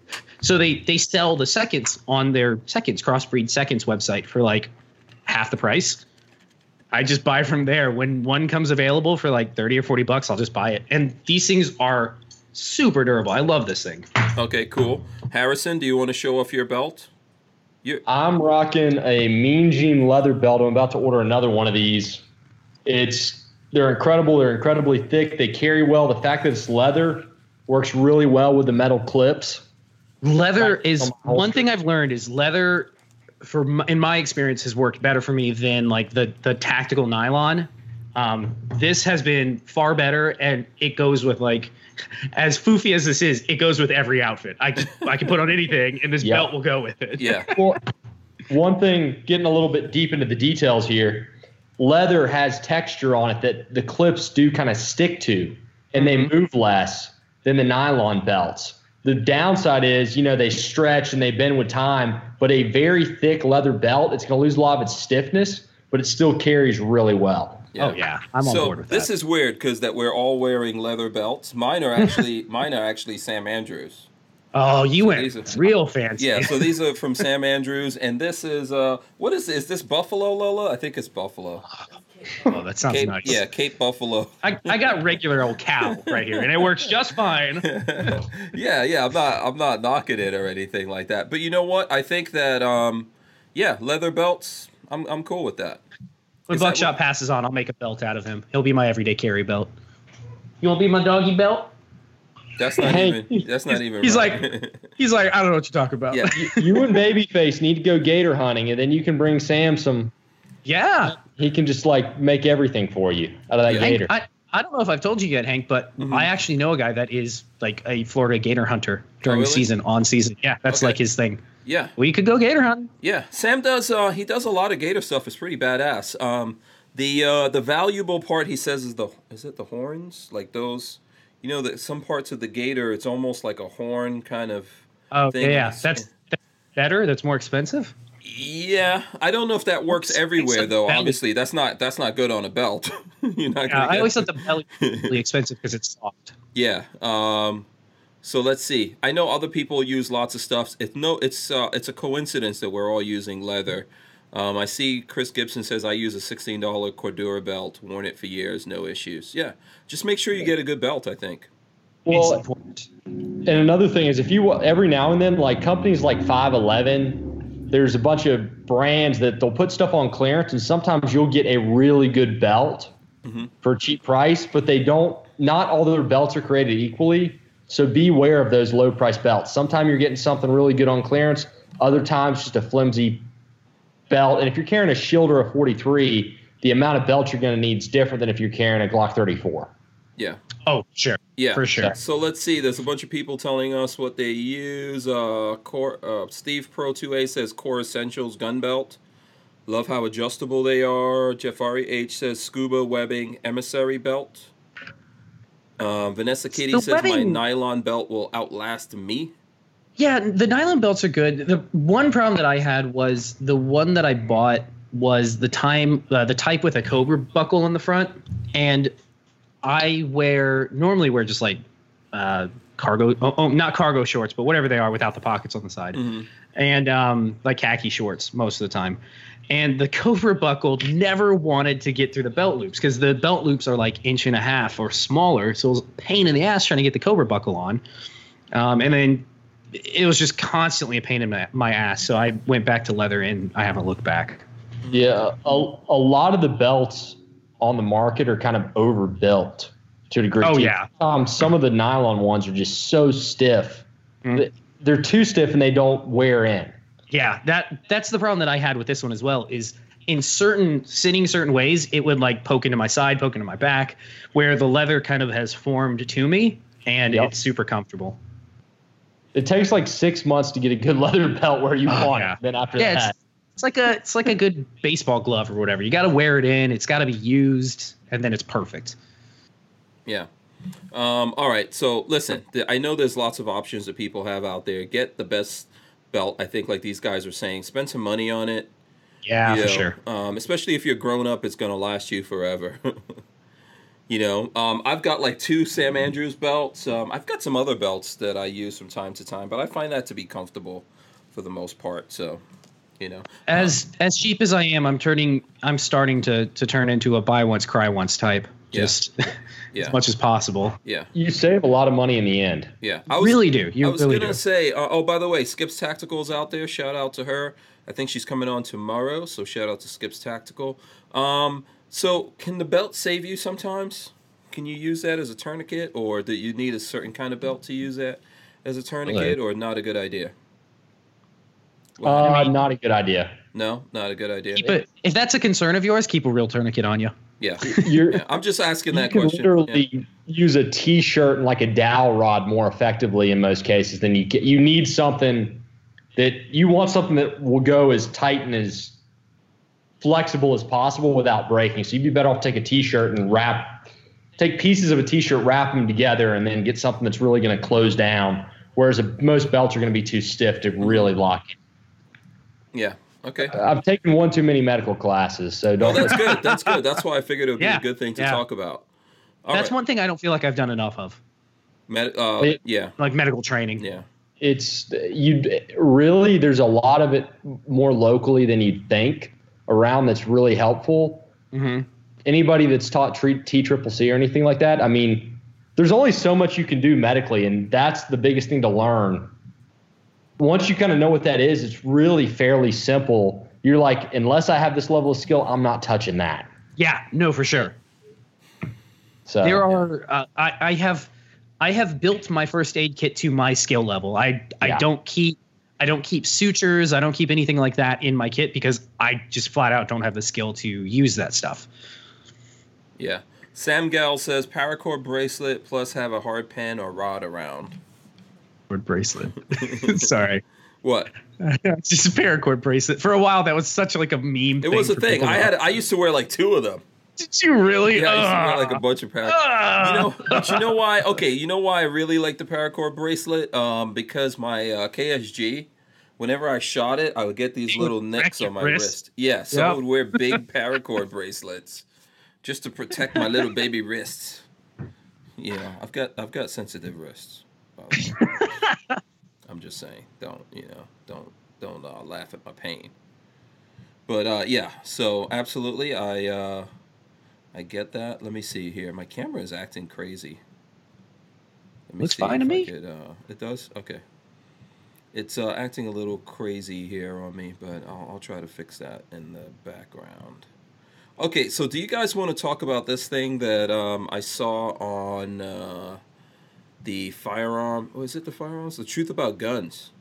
Here, let me uh, let me pull this up here. And now I pressed something and lost it. That's weird. What was it about? Yeah, basically it's about um, the N R A suing. Mm-hmm. Yeah, um, they're basically suing the uh, Ackerman McQueen. Hold on, let me see if I can pull this up here. It's in our chat. It's in the Skype chat. Yeah, I got it. I got it. Just this thing's bouncing around on me. Okay, yeah, let me let me pull it up here so you guys can see it. Wall Street Journal, N R A has sued longtime advertising firm Ackerman McQueen. Um, Ackerman McQueen has been the National Rifle Association's marketing firm for over thirty years. Among other services, Ackerman produces N R A T V for the N R A. All of those personalities you see in their videos, such as Dana Loesch and Colin Noir, work for Ackerman, not the N R A directly. As has been widely reported, the N R A's finances have been strained in recent years, in part due to attacks from states such as New York, and now apparently as part of an internal struggle going on within the N R A H Q over Ackerman's significant role and the huge amount, uh, the huge amounts the N R A pays for their services. Uh, there's lots of people that say that Ackerman McQueen really runs the N R A. If if they're paying this much money, I bet they do. The long-time relationship is very much in question, and there's a whole Wall Street Journal thing here about it going on. Uh, The lawsuit filed late Friday comes amid an unusual battle unfolding behind the scenes at the N R A's seventy-six member board, which some say pits a small group of pro-Ackerman McQueen directors against other board members and an ousted N R A attorney. So it's gets deep here. It's all stupid. The whole thing yeah. is stupid. I wish the N R A would unfud themselves and get back to what they are supposed to do, which is teaching gun safety and getting people into shooting sports, and then have a lobbying side. That's all we need. The, the stupid B S that they do, it just drives me nuts. And then their uh, their P R firm is so ridiculous. Like, the, whoever is in charge of their P R has no idea how to grab young votes and eyes. And, but that's and what ears. We're talking about. That's what Ackerman McQueen is. Yeah, exactly. So yeah. it's just it's time to get rid of them, honestly. Ackerman McQueen did a good job with Colin Noir at first, and then everything else they've done, I feel like, has oh, failed. Dana has lost his gas. Dana Loesch is, is kind of a disaster for them. Um, and, and a lot of their P R stuff, all the only P R that they can put out is, oh, they're coming after your guns, give us more money. Like, that's that's all they can ever do. Yeah. Um. So, it, yeah, they're... Their P R that message, is just such that a message gets played out eventually. I think I agree with you uh, in, in what you're saying, Harrison, that they did do a good job um, in the beginning. But, okay, I think we got to look at a couple of things going on here. I always tell people this story. Way back when I started doing this, at SHOT Show, there was a huge meeting, N S S F, N R A, okay, and the writers, like the magazine writers, and they were all trying to figure out what to do with the YouTube people. Mm-hmm. You know, and then after that, out of that came this whole thing that we see, that they signed up Colin Noir, a bunch of other people. They started putting those people out there. I think Colin Noir and, and uh, Dana Loesch came somewhere after that initial wave, I think, because they lost a bunch of people. Um, and they did do a good job with Colin Noir. It was great. Everyone loved him, and me included. Still, still do. I think he's, I still think he's cool. The tough thing now is that we're mad because we don't agree with the direction that the N R A is going. They pretty mm-hmm. much opened the door to this whole bump stock ban and mm-hmm. a bunch of other stuff, and we're mad about it. And we, like, Colin Noir, I think, is in a funny kind of position, right? Because he works for this company. What can he really say? I mean, maybe he agrees with them. Maybe he can't. Maybe he doesn't agree with them, and he can't say anything about it. But we're mad at him because we are used to him, like, giving us the blunt, you know, truth of, of what's going on. We supported him on a lot of other things that he said, and now mm-hmm. there's a lot of people mad at him, and that kind of, like, is a tough deal for him to deal with, I think. But it's a it's a sword that cuts both ways. Well, well the reality is, Ackerman McQueen is a professional marketing company. Mm-hmm. These aren't some guys who just, you know, said, oh, we're going to start a marketing company. I guarantee they have him in N D As, uh, you know, non-disclosure agreements. Mm, they have mm-hmm. him with non-competes. They have him tied up so far. Oh, he doesn't own his own. I, I don't want to say he doesn't own his own brand, but I'm fairly certain at this point he doesn't own his own brand. He is owned by Ackerman McQueen. Yeah, so and it if, sucks for him.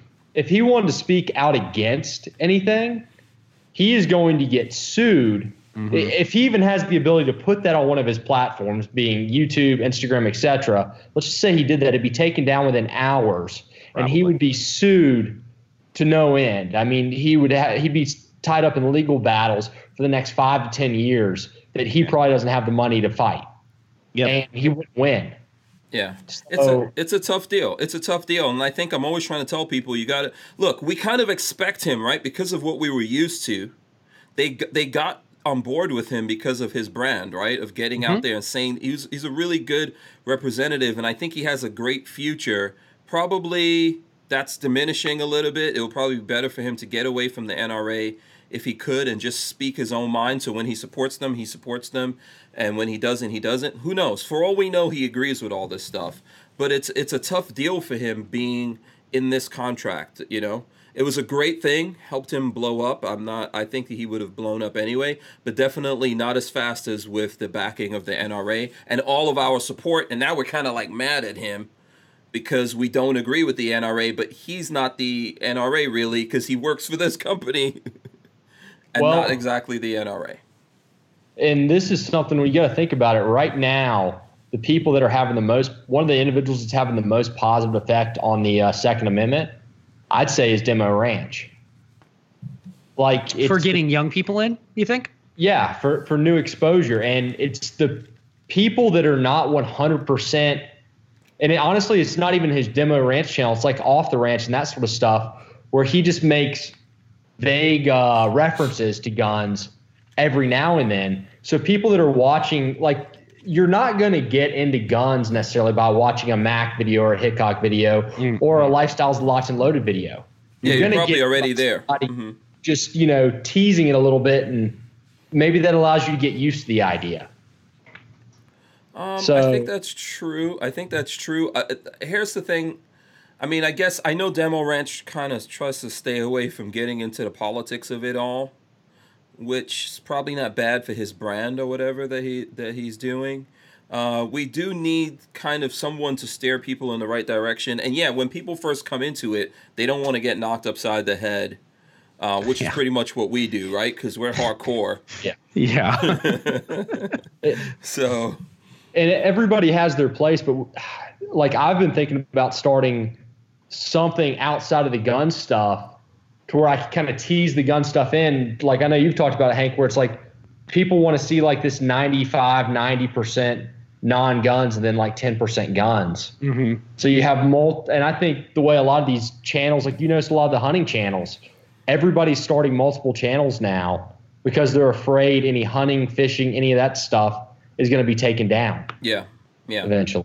Yeah, I think so. I mean, that's a completely, that's uh, definitely something that's happening. It's a little bit, um, it's a little bit different from this particular thing. Uh, Skips Tactical says, uh, I think we need to support him still because we know that his hands are tied.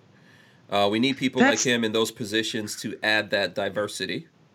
You know, my my, the thing there that is tough to deal with sort of is. And this is a question that you have about a lot of, I at least I have a lot about uh, about a lot of YouTubers is mm-hmm. what they're saying. Is it him saying that? Is that his opinion, or is that somebody telling him to have this opinion? And that's a lot of YouTubers that I think a lot of people are struggling with at the moment. Um, you know I, what I mean? Yeah. I, like, okay, I do. So, what do you think when when uh, Colin is out there? Like, so for example, who has who from our side of it? Has gone on Joe Rogan and uh, what's the name of the other? That's, he was on that H B O show thing. And all that stuff. I think it is. Uh, it is Phil hard Noir. To get anybody else. Yeah. Yeah. So so so uh, Colin Noir did that. In my opinion, we got to give him a lot of credit. He was, he was good, and, yeah. and he came off very well, which was important. Yeah. Imagine, imagine sitting Chad and Eric on Bill Maher. They, I don't, as much as as great as they have of YouTube channel, I don't know that they'd be good at. Sitting on a politics board and talking yeah. politics. But, and also, like, you know, Colin is, uh, you know, I don't want to say he's a hipster, but he's cool. He's a cool young guy, you know, yeah. so he's a good representative for that. And we, and if, mm-hmm. and if he does that and he's taking the risk behind that, like, remember they doxed him, they doxed his mom, they had people calling up his mom, threatening and all that kind of stuff. So he went through that on our behalf. And I think mm-hmm. the reason why I'm saying all of this, I think a lot of what we see in his message is him.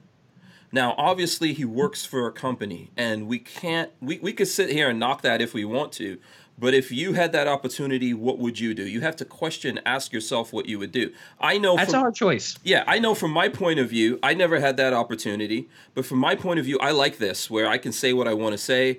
If, uh, like, you know, Safety Harbor supports me, but they get mad at me and they drop me, I could figure out, like – I, I could, you know, rough it on my own, do this thing, do that thing, and still continue with the message. But if you if you really look at that next to you have this big organization behind you that can help you out, keep things organized. They've got a crews that can get in there and help you make videos and, and just do everything that needs to be done. The flip side of this is when we don't agree with them and we hate the organization, some of that's going to get transferred to the person. You know, and, and, and I think ultimately the best thing for that person in that position that they've already gotten there is if they can to get out of it, we're still going to support them. They're just going to be on their own away from that organization, but they'll still have us. So what? what now, do you, go ahead. One thing I think we've also got to take into account is you're never going to one hundred percent agree mm-hmm. with any group's stance. Yep. A lot of people are going to say, screw the N R A, I don't want anything to do with them. And they're fine to do that, but they also have to look at it. Have they voted in the last election? And if they did, I guarantee they did not vote for somebody who they agreed with one hundred percent. Or if yeah, no. they, did, they are not looking at the issues right. individually, and they're not taking a look at themselves and being truly uh, thoughtful about their beliefs. Yeah, I think most of us probably, if you're a gun guy, you probably voted Trump. I know as a gun guy, I'm not one hundred percent happy with Trump. I don't know if I'm fifty percent happy with him. Yeah. yeah. It, yep. And the reality is everybody who says they would have been one hundred percent happy with Hillary, they're lying as well. Every, yeah, yeah. You're not going to agree one hundred percent with any other human. It's impossible. Yeah.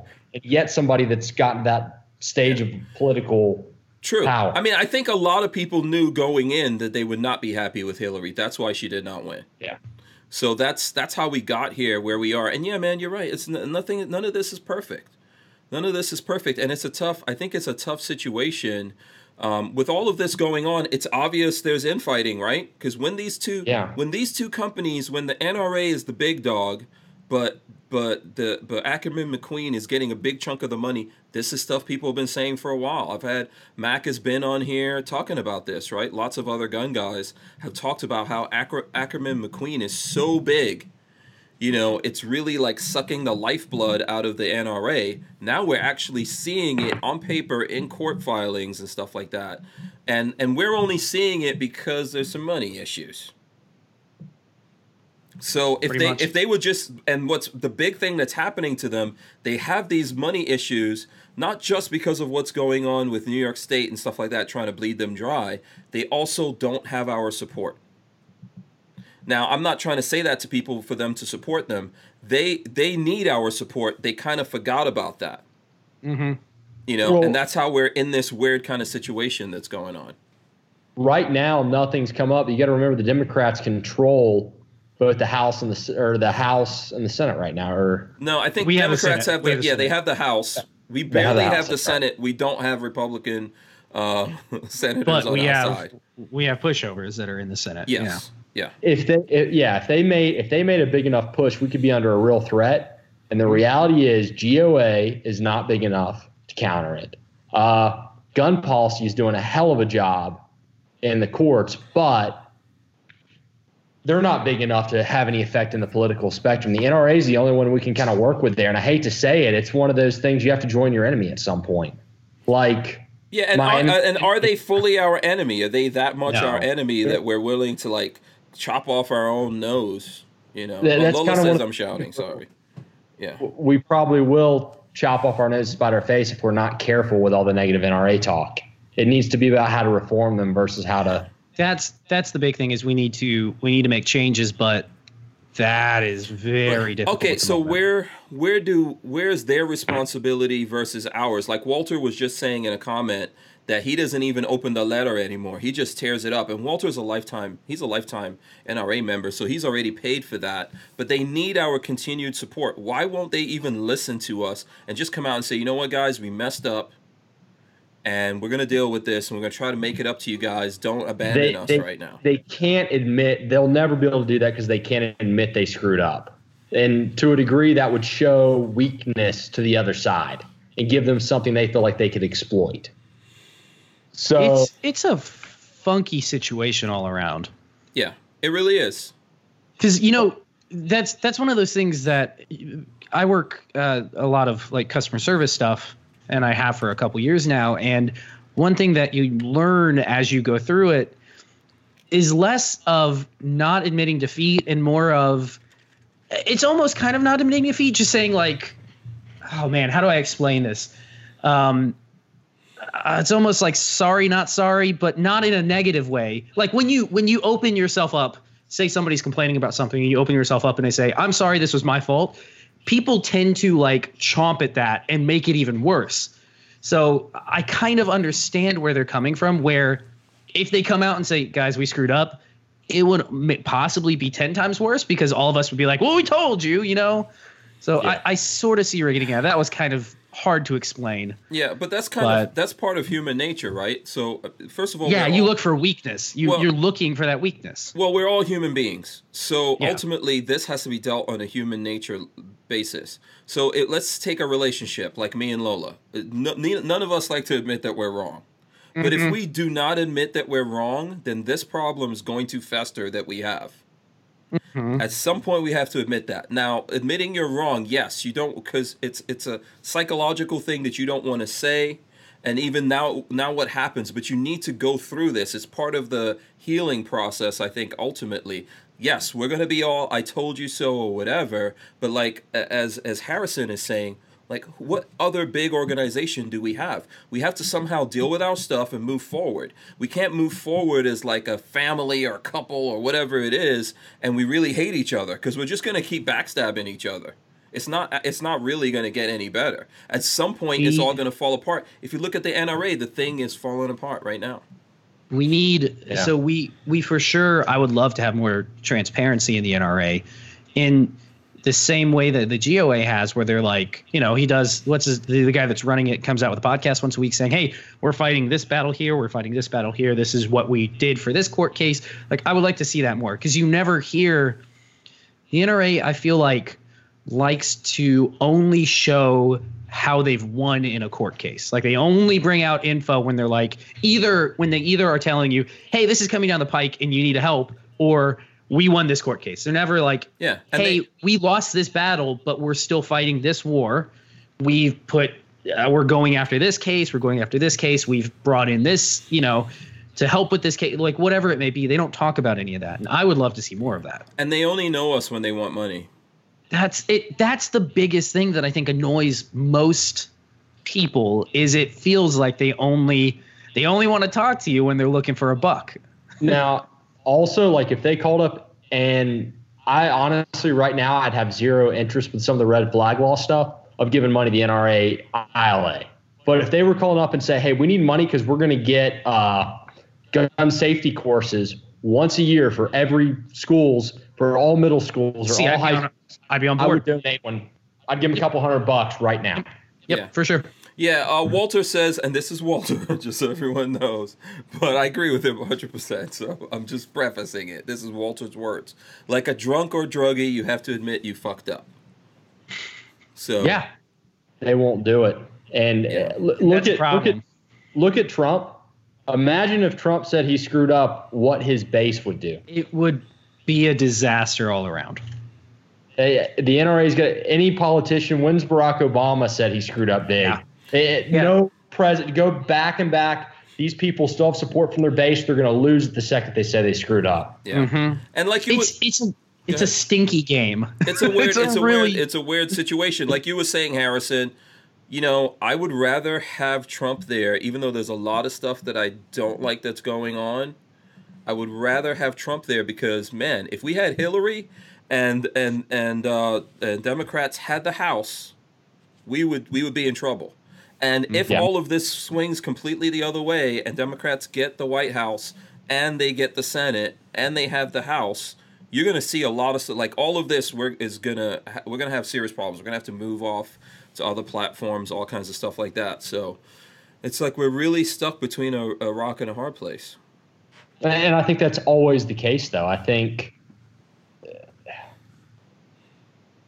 Maybe not always in this facet of life, meaning our Second Amendment rights, but everywhere in life, you're always going to be stuck between a rock and a hard place. There's yes. always going to be challenges. Yeah. Yeah. And I think people need to just realize that and realize it's a constant fight. Yeah, absolutely. That's uh, amen. That's what life is about. You got you got to get up and fight every day. You know, you can't even celebrate a win that you get too much, man, because you, you go out and you start walking around your property and you're freaking dinosaur. You fall down and your dinosaur kills you, mm-hmm. you know, chomps you up. By the way, so here's this, here's the, uh, here's the new Trump patch. I'm throwing this up on the screen for anyone who wants to see this. Walter, Walter is reminding me that they've come out with the new Trump patch, as well as Save Your Shekels. Do you guys see that? That's the golden, uh, the yellow circle here with the Safety Firearm, Firearms uh, logo. That's one of Walter's uh, favorite sayings, Save Your Shekels. And uh, there goes the Trump boar. Interesting. You guys can tell us what you think about that. I don't know if the two of you got a chance to see that. Uh, it should be coming up in your screens. There's a, screens. There's a little bit of a delay here. So uh, Walter's got those coming out soon, people. Where do you get them? Uh, from Safety Harbor Firearms. Walter's in there the chat. Go. Ask him right now. How do you get them? I call dibs on one hundred of them. for free, so I can then resell them on eBay. Yes, I'm gonna sell them. I'm gonna I'm gonna take all of them and say these are really, really rare. So so so let me ask you guys this: what do you think is the most effective way for the N R A to expand Second Amendment supporters? Good question. You want to go first, Babyface, or? Um. So they need a they need an image update for sure, uh, and and I think any P R firm is going to tell them that they well they that's need why an they image got update. Ackerman McQueen, but Af- Ackerman McQueen is part of the problem in my and, mind. The image was, that Ackerman McQueen McQueen brings is part of the issue. Well, Ackerman McQueen was effective for a certain number of years. Yeah, yep. It's time to move on. Yeah, yeah. It it my I can almost guarantee that somebody at either place got too comfy with each other and too much money was going back and forth and oh we can't disrupt this because there's money going everywhere. But yeah, Ackerman McQueen I think is part of the P R nightmare that they're having right now. Um, yeah, um, they need they need new new blood in seats. Even though I realize that the the voting members don't have a lot of say, uh, they new, need new asses in the chairs and they need a P R overhaul to bring them back to what they initially were, which is on one side, uh, legislation, and on the other side, teaching gun safety, just getting back to bringing people together in the gun community, teaching guns, teaching firearms, teaching safety, teaching reloading classes, like everything.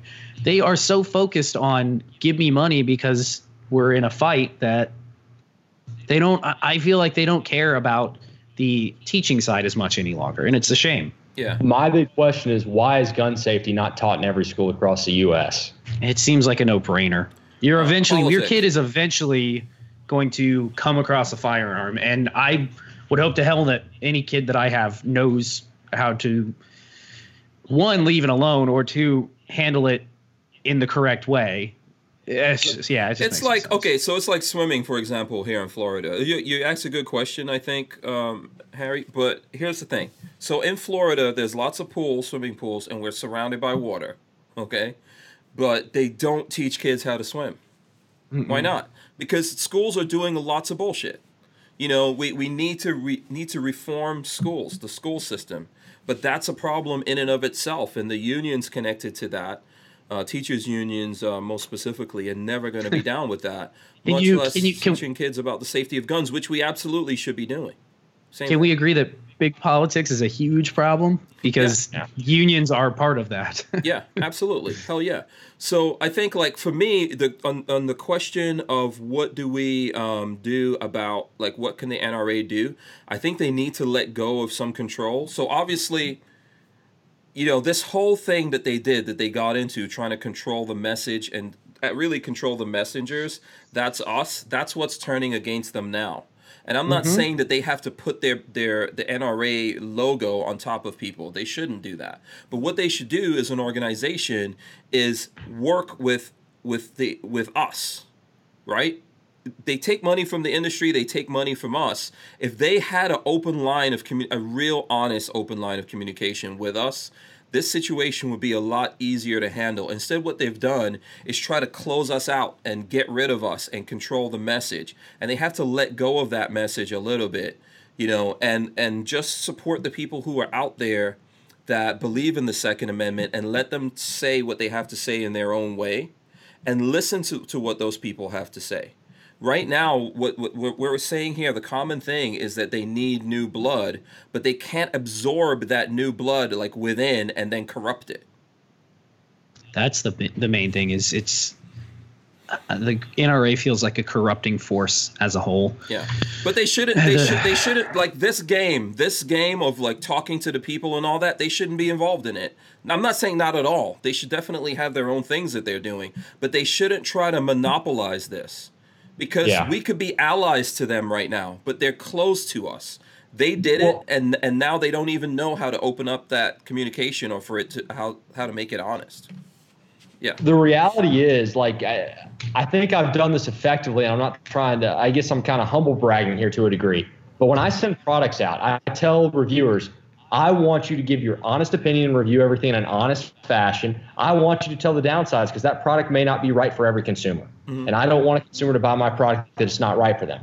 The mm-hmm. N R A needs to take the same approach and allow people that they're associated with to state their downsides mm-hmm. and not get mad at them and go, you know what, we disagree, but we're still going to work with you. We're going to be friends. We're going to get along here. Mm-hmm.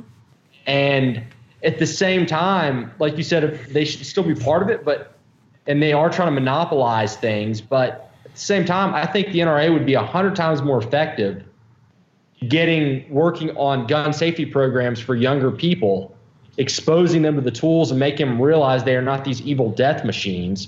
They're just an inanimate object. Mm-hmm.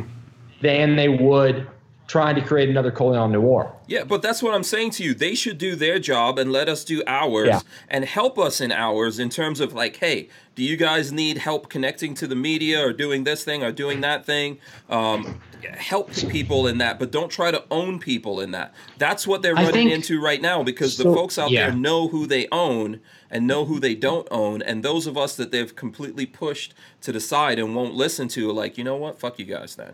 So, so when you're saying that people that connect to the media and stir, are you saying like you would want, say, like an N R A sub-organization that is connected with manufacturers, and you could go through them to request stuff for T and E? No, or I'm not saying that. I'm not saying that at all. I don't want the N R A to have. I don't want anyone to have anything to do with those kind of relationships. What I'm saying to you is, imagine if you had a Colin Noir or any of the folks out there.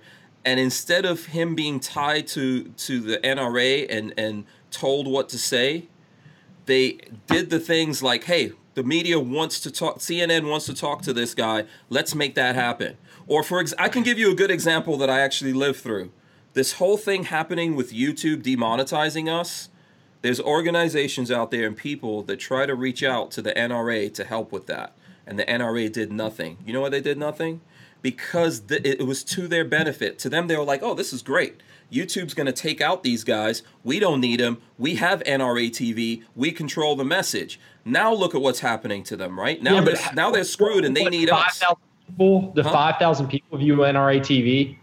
I mean... Yeah, but uh, but understand what I'm saying. This is what's happening to them now. If they didn't do that, and they had, if they did, in, if, in a situation like what's going on, what happened with YouTube or anything else, if they came in and helped out, and they had an open line of communication, we could be talking to them now. And if they were listening, they would see like, okay, we've got to, you know, back up off of this thing that we did. It's a mistake, and and they can just, you can have a liaison uh, thing going on. And I think they would have more allies on our side. They don't have allies on our side because they've been complicit in trying to like take us out or replace us or own us. Now, I'm going to play devil's advocate here. With the whole YouTube thing, you might have been better off not having the N R A help. And the reason I say that is the N R A is seen by many, even many neutral people, as this big evil organization. Just because of the fact they have no face, they have no, no personality.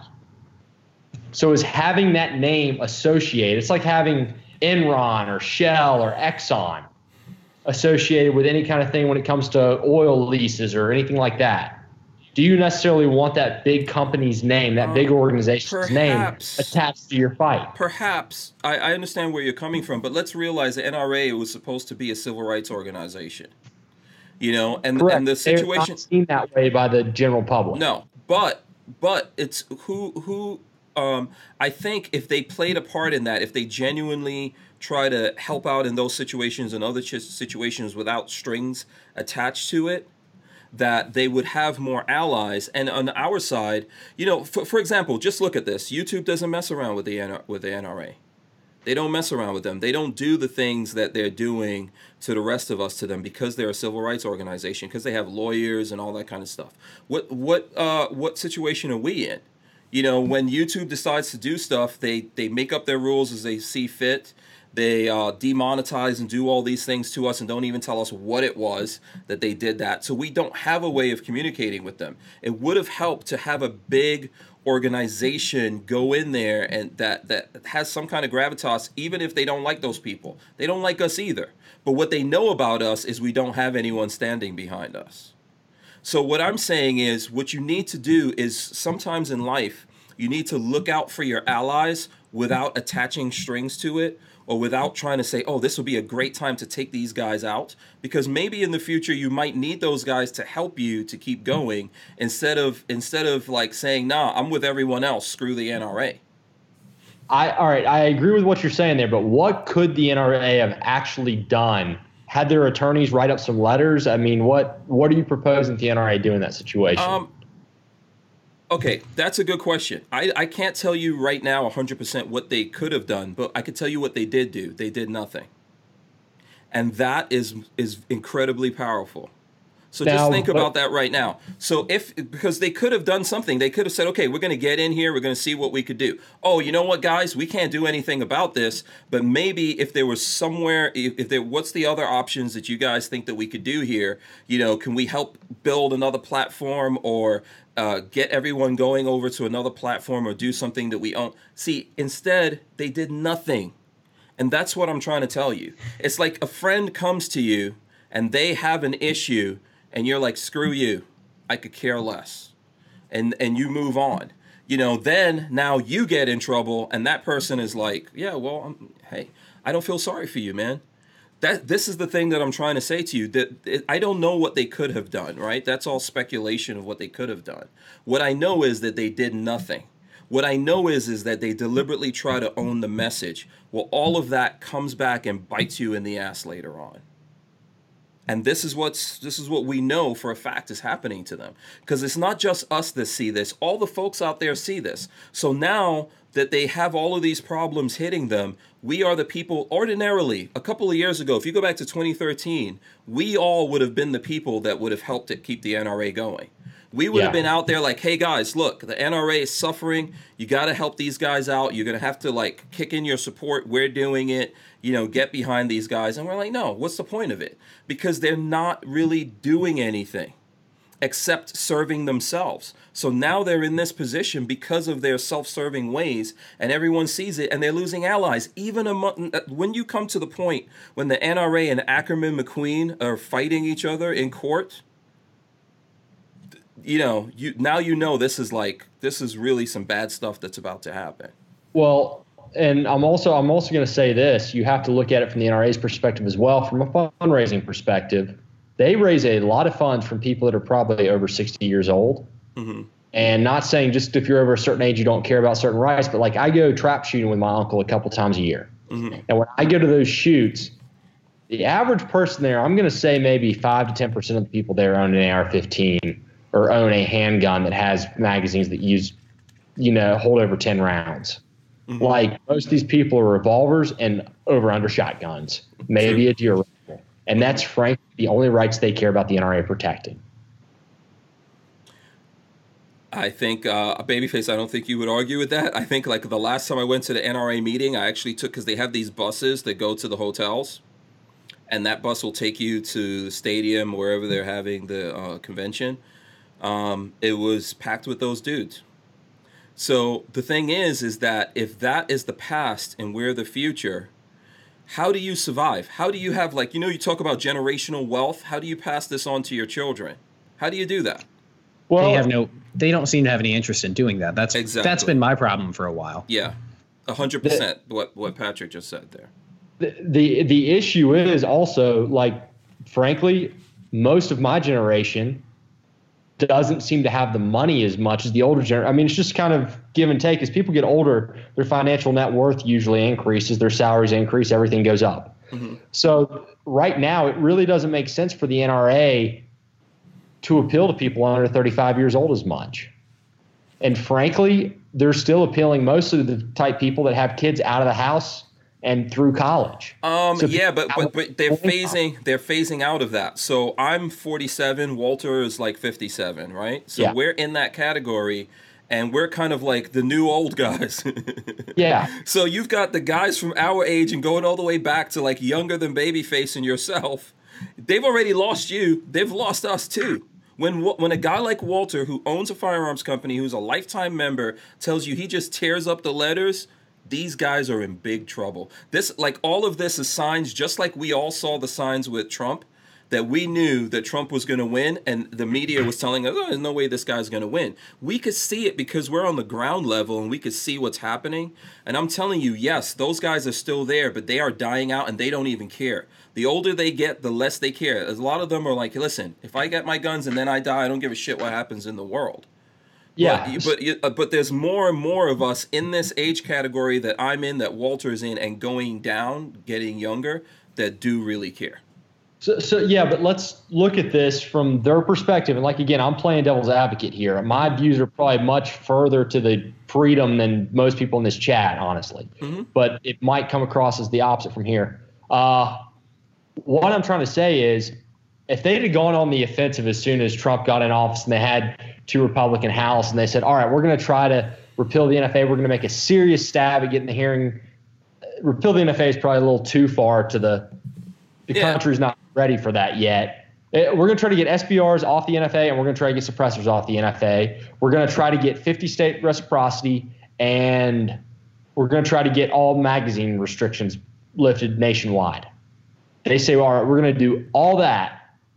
They're going to lose, frankly, a decent portion of their funding from people thinking they're trying to go too far and too extreme, and that those actions will lose all rights eventually.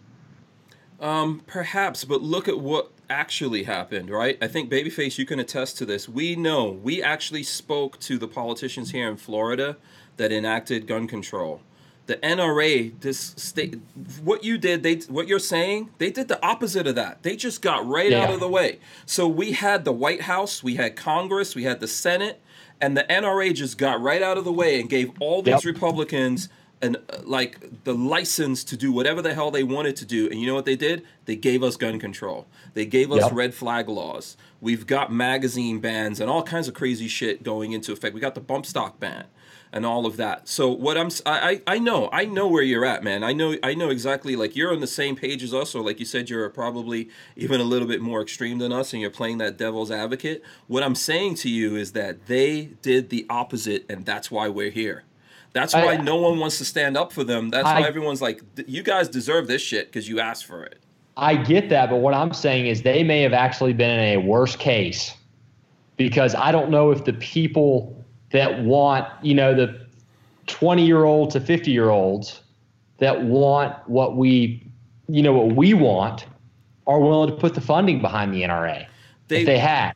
But they're missing. And I think they're, that's what they're they're afraid to lose. I think they're missing out on the opportunity to get younger people. Like my kids, my kids are yeah. eighteen and nineteen years old. They know what's going on. They're mad about the bump stock ban and all those kinds of things. People are just assuming that young people don't give a shit about this. Oh, I, I, I've actually had a few conversations about this with Razor offline, obviously, and it's uh, I can convince people my age. I can explain to them why we don't want more gun control, why we want to loosen up the laws. I can't do that to somebody that's forty years old, and another forty-year-old can't do it to somebody. So once you're over thirty-five, most people have already made up their mind. Yeah, but the young people, they had the – okay, Patrick, have you ever been to, the, to an N R A show? Nope. Um, so – I don't know, like, where's your desire right now to go to an N R A show?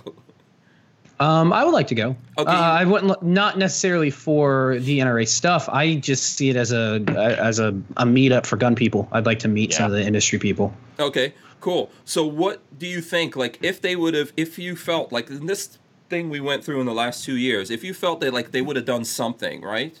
Would you be more or less likely to say, hey, I want to go there? Neither. Neither? Okay.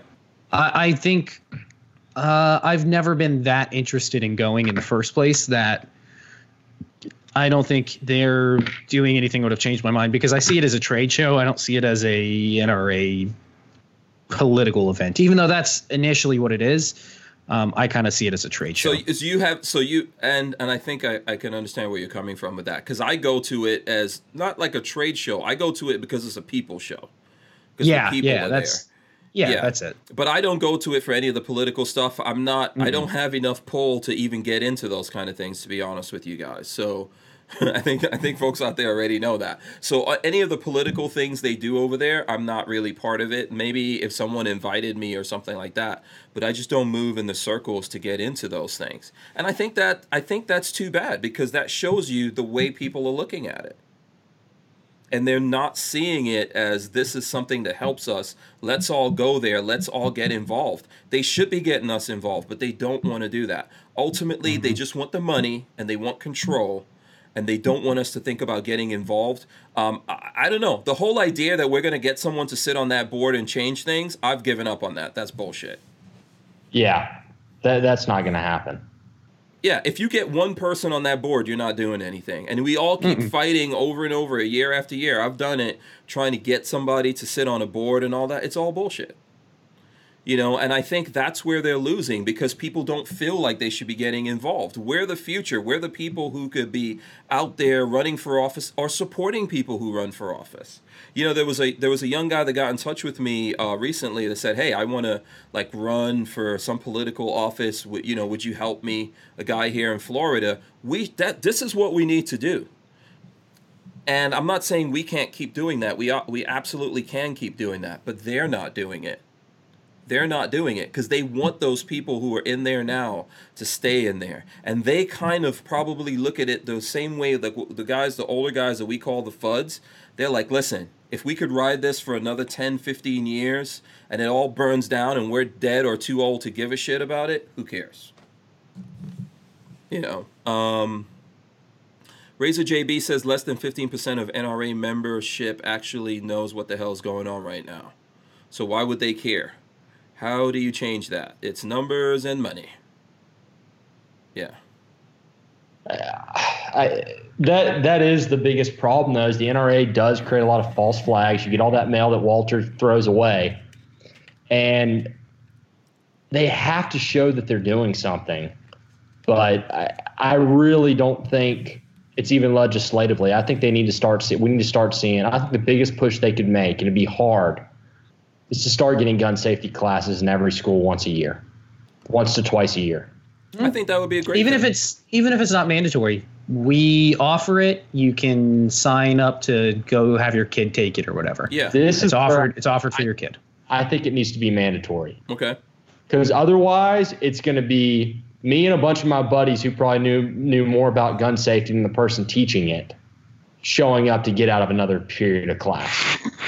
the, And not the kids who actually need to need it. Yeah. But you know what? I don't think America wants to face those kind of things. You know, we're we're dealing with an America where people actually think, here's what we do. We're going to put up a sign. It says gun-free zone. Problem solved. Yeah. You know, that's, that's we're, what we're doing. Because we're couch warriors. That's what we do. Just put up a sign. Everybody will will think about it, and we'll be everything will be fine. That's that's how we work. Yeah. I want my we don't, kids if it, to know if it about takes, stuff.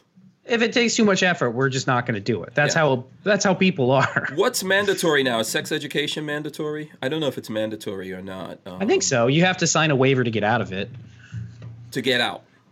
Yeah, okay, you have to I sign. A you waiver had to sign waivers for them to talk to your kids about it. I'm not sure. No, no. The okay. mandatory stuff nowadays is, at least as far as I remember, is it's mandatory. If you don't want your kid going to it, they need to have a waiver signed. Okay. Yeah. So it. Inherently brings everybody, that sort of thing. Mm-hmm. Uh, Jafari H says, like driver's ed, which isn't a right. Yeah. You know, but they're trying to do those things. They're trying to teach kids how to drive so that they can save lives. I think all of this is the same stuff. I think they should teach kids about sex. I think they should teach them uh, about guns. I think they should, you know, especially places like Florida, you should know about, sw- you should know how to swim. You know, there's a lot of things that, I think uh, all these stupid-ass mandatory tests or whatever that uh, basically schools just prep kids for tests, that has to go away, and we have to teach them the necessary skills to frickin' survive. Well, why don't you have a basic cooking class for males and females, everybody? Why don't you have a basic cl- class on credit? Like, oh, God, I wish they would have done that. Yeah. Stock market. They People need to learn about stocks because you don't even have I, retirement anymore. I think... That's, I disagree with that just because yeah. screw that up so bad. Um, I think uh, there are so many, man, I'd say mandatory things like that. Uh, I don't know. I still to this day don't know how to balance a checkbook because it's kind of an old day thing, but no idea how to do that. When I became you know an adult. Sub- you know how to subtract and add? Yes. And uh, yeah, it's basically that. But I mean, I've never done it before. There was nothing on... how to file your taxes. That I had to just kind of figure that out. There's they don't have anything on how to be an adult. So I think there are some things, and and to me, gun safety, firearm safety is part of that. Mm-hmm. Adult class teaching high schoolers, this is how you adult when you be turn when you turn eighteen. Yeah. I think look, I think that's a lot of what's missing. I think a lot of the practical common sense things. I know common sense is like a bad word to some people now. But I think a lot of practical uh, stuff like that. You know, my, my parents always says there's like uh, book sense and streets and street sense. You know, street smarts are yeah. way more important than book smarts. Yeah. I'll tell you that. Yeah, I mean, I was. This is a crazy story, but my son was just telling me yesterday he's gonna be mad if he listens to this. But you know, he's he's going to school at F S U, and he went somewhere, I guess, for a Game of Thrones party or something with his friends, and he drove over there, and there's a guy with a tow truck telling him you can't park here. So he's with a friend instead of like, and then the two of them walk away from the car. So the guy tows the car. And I was like, when the when the guy with the tow truck said you can't park here, that's when you, you don't get park back there. In the car. Yeah. Why, why did he just walk away? Because they both were going to get the pass or whatever so they could park at this place. And the guy was but like, screw that. Yeah. So, and then I guess there's like a drop fee. So if the guy already starts towing the thing and you pay him a certain yeah. amount of money and they try to do that and the guy was like, no, I'm towing it because guess what? They get more money if they tow yeah, the thing course. down to the place. And I said, son, when that guy said something to you, you should got back in the car and figure it out from there. If you're in the car, they can't tow it. No, they can't. But, you know, it's like he's mad because I'm mad at him. He wants me to be mad at the person. But I'm kind of like thinking, wow, somehow I messed up here and I didn't get this common sense across to you. So now mm-hmm. I'm going to use this as a teachable moment to say, you know, next time think about this and get back in the car and figure out the right place to park or use the phone or something like that and get this worked out before you walk away from your car. Well, ultimately, I think this comes down to a lot of our teachers are absolutely horrible, despicable human beings, and they're uh, they rub off on the kids, mm-hmm. their attitudes toward things. And I think ultimately you have to realize you're ultimately responsible for everything that happens to you. Mm-hmm. You can't always control it, but you're ultimately responsible for it. Mm-hmm. We That's don't the, we don't teach a lot of that in society, mm-hmm. clearly. No. Yeah, absolutely. With how things are going, clearly we don't teach eno- enough uh, personal responsibility. This is Bad why every, this is happen. Yeah, this is why everyone says that everything has to burn down. We have it too good. That's what's happening. We just have it too damn good, and we're not gonna. Yeah. We're none of us are gonna wake up and deal with anything until we're forced. The people who came before us, our parents, our grandparents, and so on, they were forced to have to do things about stuff. But as time I, went on, was, that went away. I was just going to say, first generation pulls up the bootstraps and gets things moving. Second generation gets it better because the first worked so hard. Third generation sits around and smokes weed on the couch all day. Yeah. Listen, and, we, and we, we are currently, I feel like, at the weed smoking couch sitting time. And things sort of have to get bad before people realize how good they have it. So, yeah, it's kind of It's kind of shit. And I hate to say it, but it's every generation that's sitting on the couch smoking weed, not just the millennials. Oh, yeah, yeah, for sure. Yeah. Yeah. Um, Hillbilly uh, Nitro U S A says Hank just paid the towing car racket. I know. I told him, I was like, listen, son, this is a this is a thing that these people do. It is. No, no, no. They, they know, especially in college towns, they yeah. go to the apartment complexes on a Friday night because they know they're going to be busy. Money. People are – yeah, no, it's free money for them. Yeah. It's ridiculous. He's going to learn the hard way. Like, you know, ultimately – I can pay for it. Yeah. Ultimately, I'm happy he's okay. He could have been calling me to tell me some other thing. You, it's always scary. You'll know this when you have kids when they say, uh, Mom and Dad, I need uh, to talk to you. Please don't go to sleep. That's scary. So I'm happy that he's okay, and, and he told me today he got the car back. Yeah, at, at least it wasn't – I'm in jail. Can you please get me out? Yeah, exactly, exactly. But still, you got to get lectured. Make, thank God, I've never had to make had to make that phone call. Yeah. You got to get lectured, and he wasn't happy about being lectured. Oh, as, as you know, right. Patrick. You know, I go on when I lecture. A lecture for me is horrible, huh? It said hashtag rant times ten. Yeah. So you know, it wasn't fun for him, but we got we have to learn these things, I think. Um, somehow. And, and yes, I wish that we would teach them more practical things. We have to learn these things, son. We have to learn these things. I learned from growing up in New York City. Do you know, I mean, uh, let me tell you, I think he said he paid one hundred ten bucks because I, I learned the hard way. Yeah, uh, I, in New York I City, it's way more than that. I came home one time, parked my car outside of my apartment, even though it was a uh, like a fifteen minute loading zone, no parking, and I was like, I'm just gonna run inside and do something. I sat down and got busy. thirty minutes later, come out, and my car's gone. Paid two hundred and something dollars to get it back, and that was right when I had started working, like my first couple paychecks, and I was like, I cannot afford this right lesson now. Lesson learned. yeah, never, never did that again. Yeah, lesson learned. Lesson. We were, where did we go? Oh, we were driving around uh, this weekend. We went to Burns Steakhouse in Tampa for dessert for Marley's birthday. Mm-hmm. Happy and birthday, for anybody, Marley. yeah, for anybody that knows South Tampa, there's no parking anywhere in South Tampa. So we're driving around, and I'm like, well, I don't, I don't want to pay for valet. Let's see if we can find some place to park on the street or something, because there is street parking. And my mom, it was in the backseat. She's like, just park here, just park here. It's all right. And I'm like, no, I am not risking my brand new Mustang on the side of a road in South Tampa. I would rather give the guys the ten bucks to, to park it wherever versus coming back and having my car towed. Mm-hmm. Yeah, I was like, I've learned that lesson. I am not making that as a mistake again. Yep. Lesson well learned. Um, so listen, you know what's funny, Harrison? Every time you come on, we're supposed to talk about holsters. We never talk about holsters. I feel like we always end up talking about the education system. Yeah. I think this is twice in a row at least. And it's your fault, Harrison, because you it's the third time. You always have some good points that you want to make that have nothing to do. Listen, Harrison, every time you're supposed to seg you're supposed to push it back to holsters. I, I'm so bad. I'm yeah. so bad at this. You're supposed to say, you know how we could save the N R A Hank Strange? Holsters. That's what you're supposed to say every single time. But I know we didn't get into it. Is there anything that you do want to get into with holsters? I know people were asking some questions. Um, obviously, like Babyface is showing his. This is what we carry. This is there's mine right there. You know, we're, we're all carrying Harry's holsters.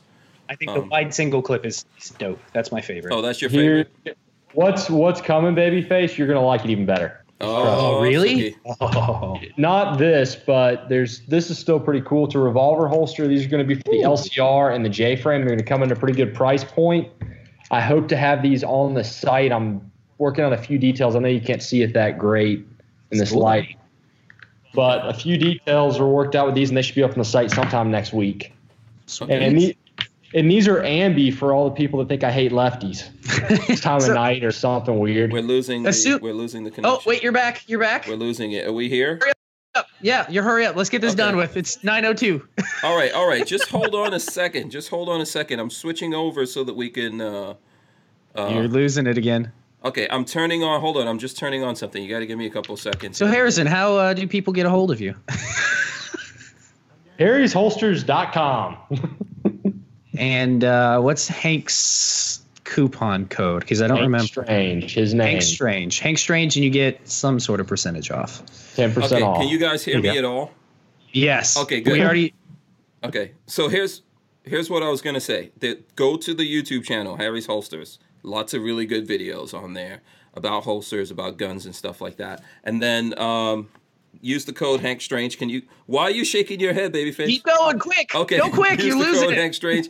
Harry, how can people get in touch with you otherwise? Ask questions and we just did it. Uh, Harry's Holsters. D M me on Instagram. Send me an email through my website, harrys holsters dot com, and that's we'll pretty much it. Go buy something because they're yeah. awesome. Yeah, absolutely. We'll have Harry come back on again, and uh, you know we'll get it. We'll get into holsters. We're just gonna do a holster day one of these days. It's coming. It's gonna happen. Let me go to the uh, babyface. How do people get in touch with you before?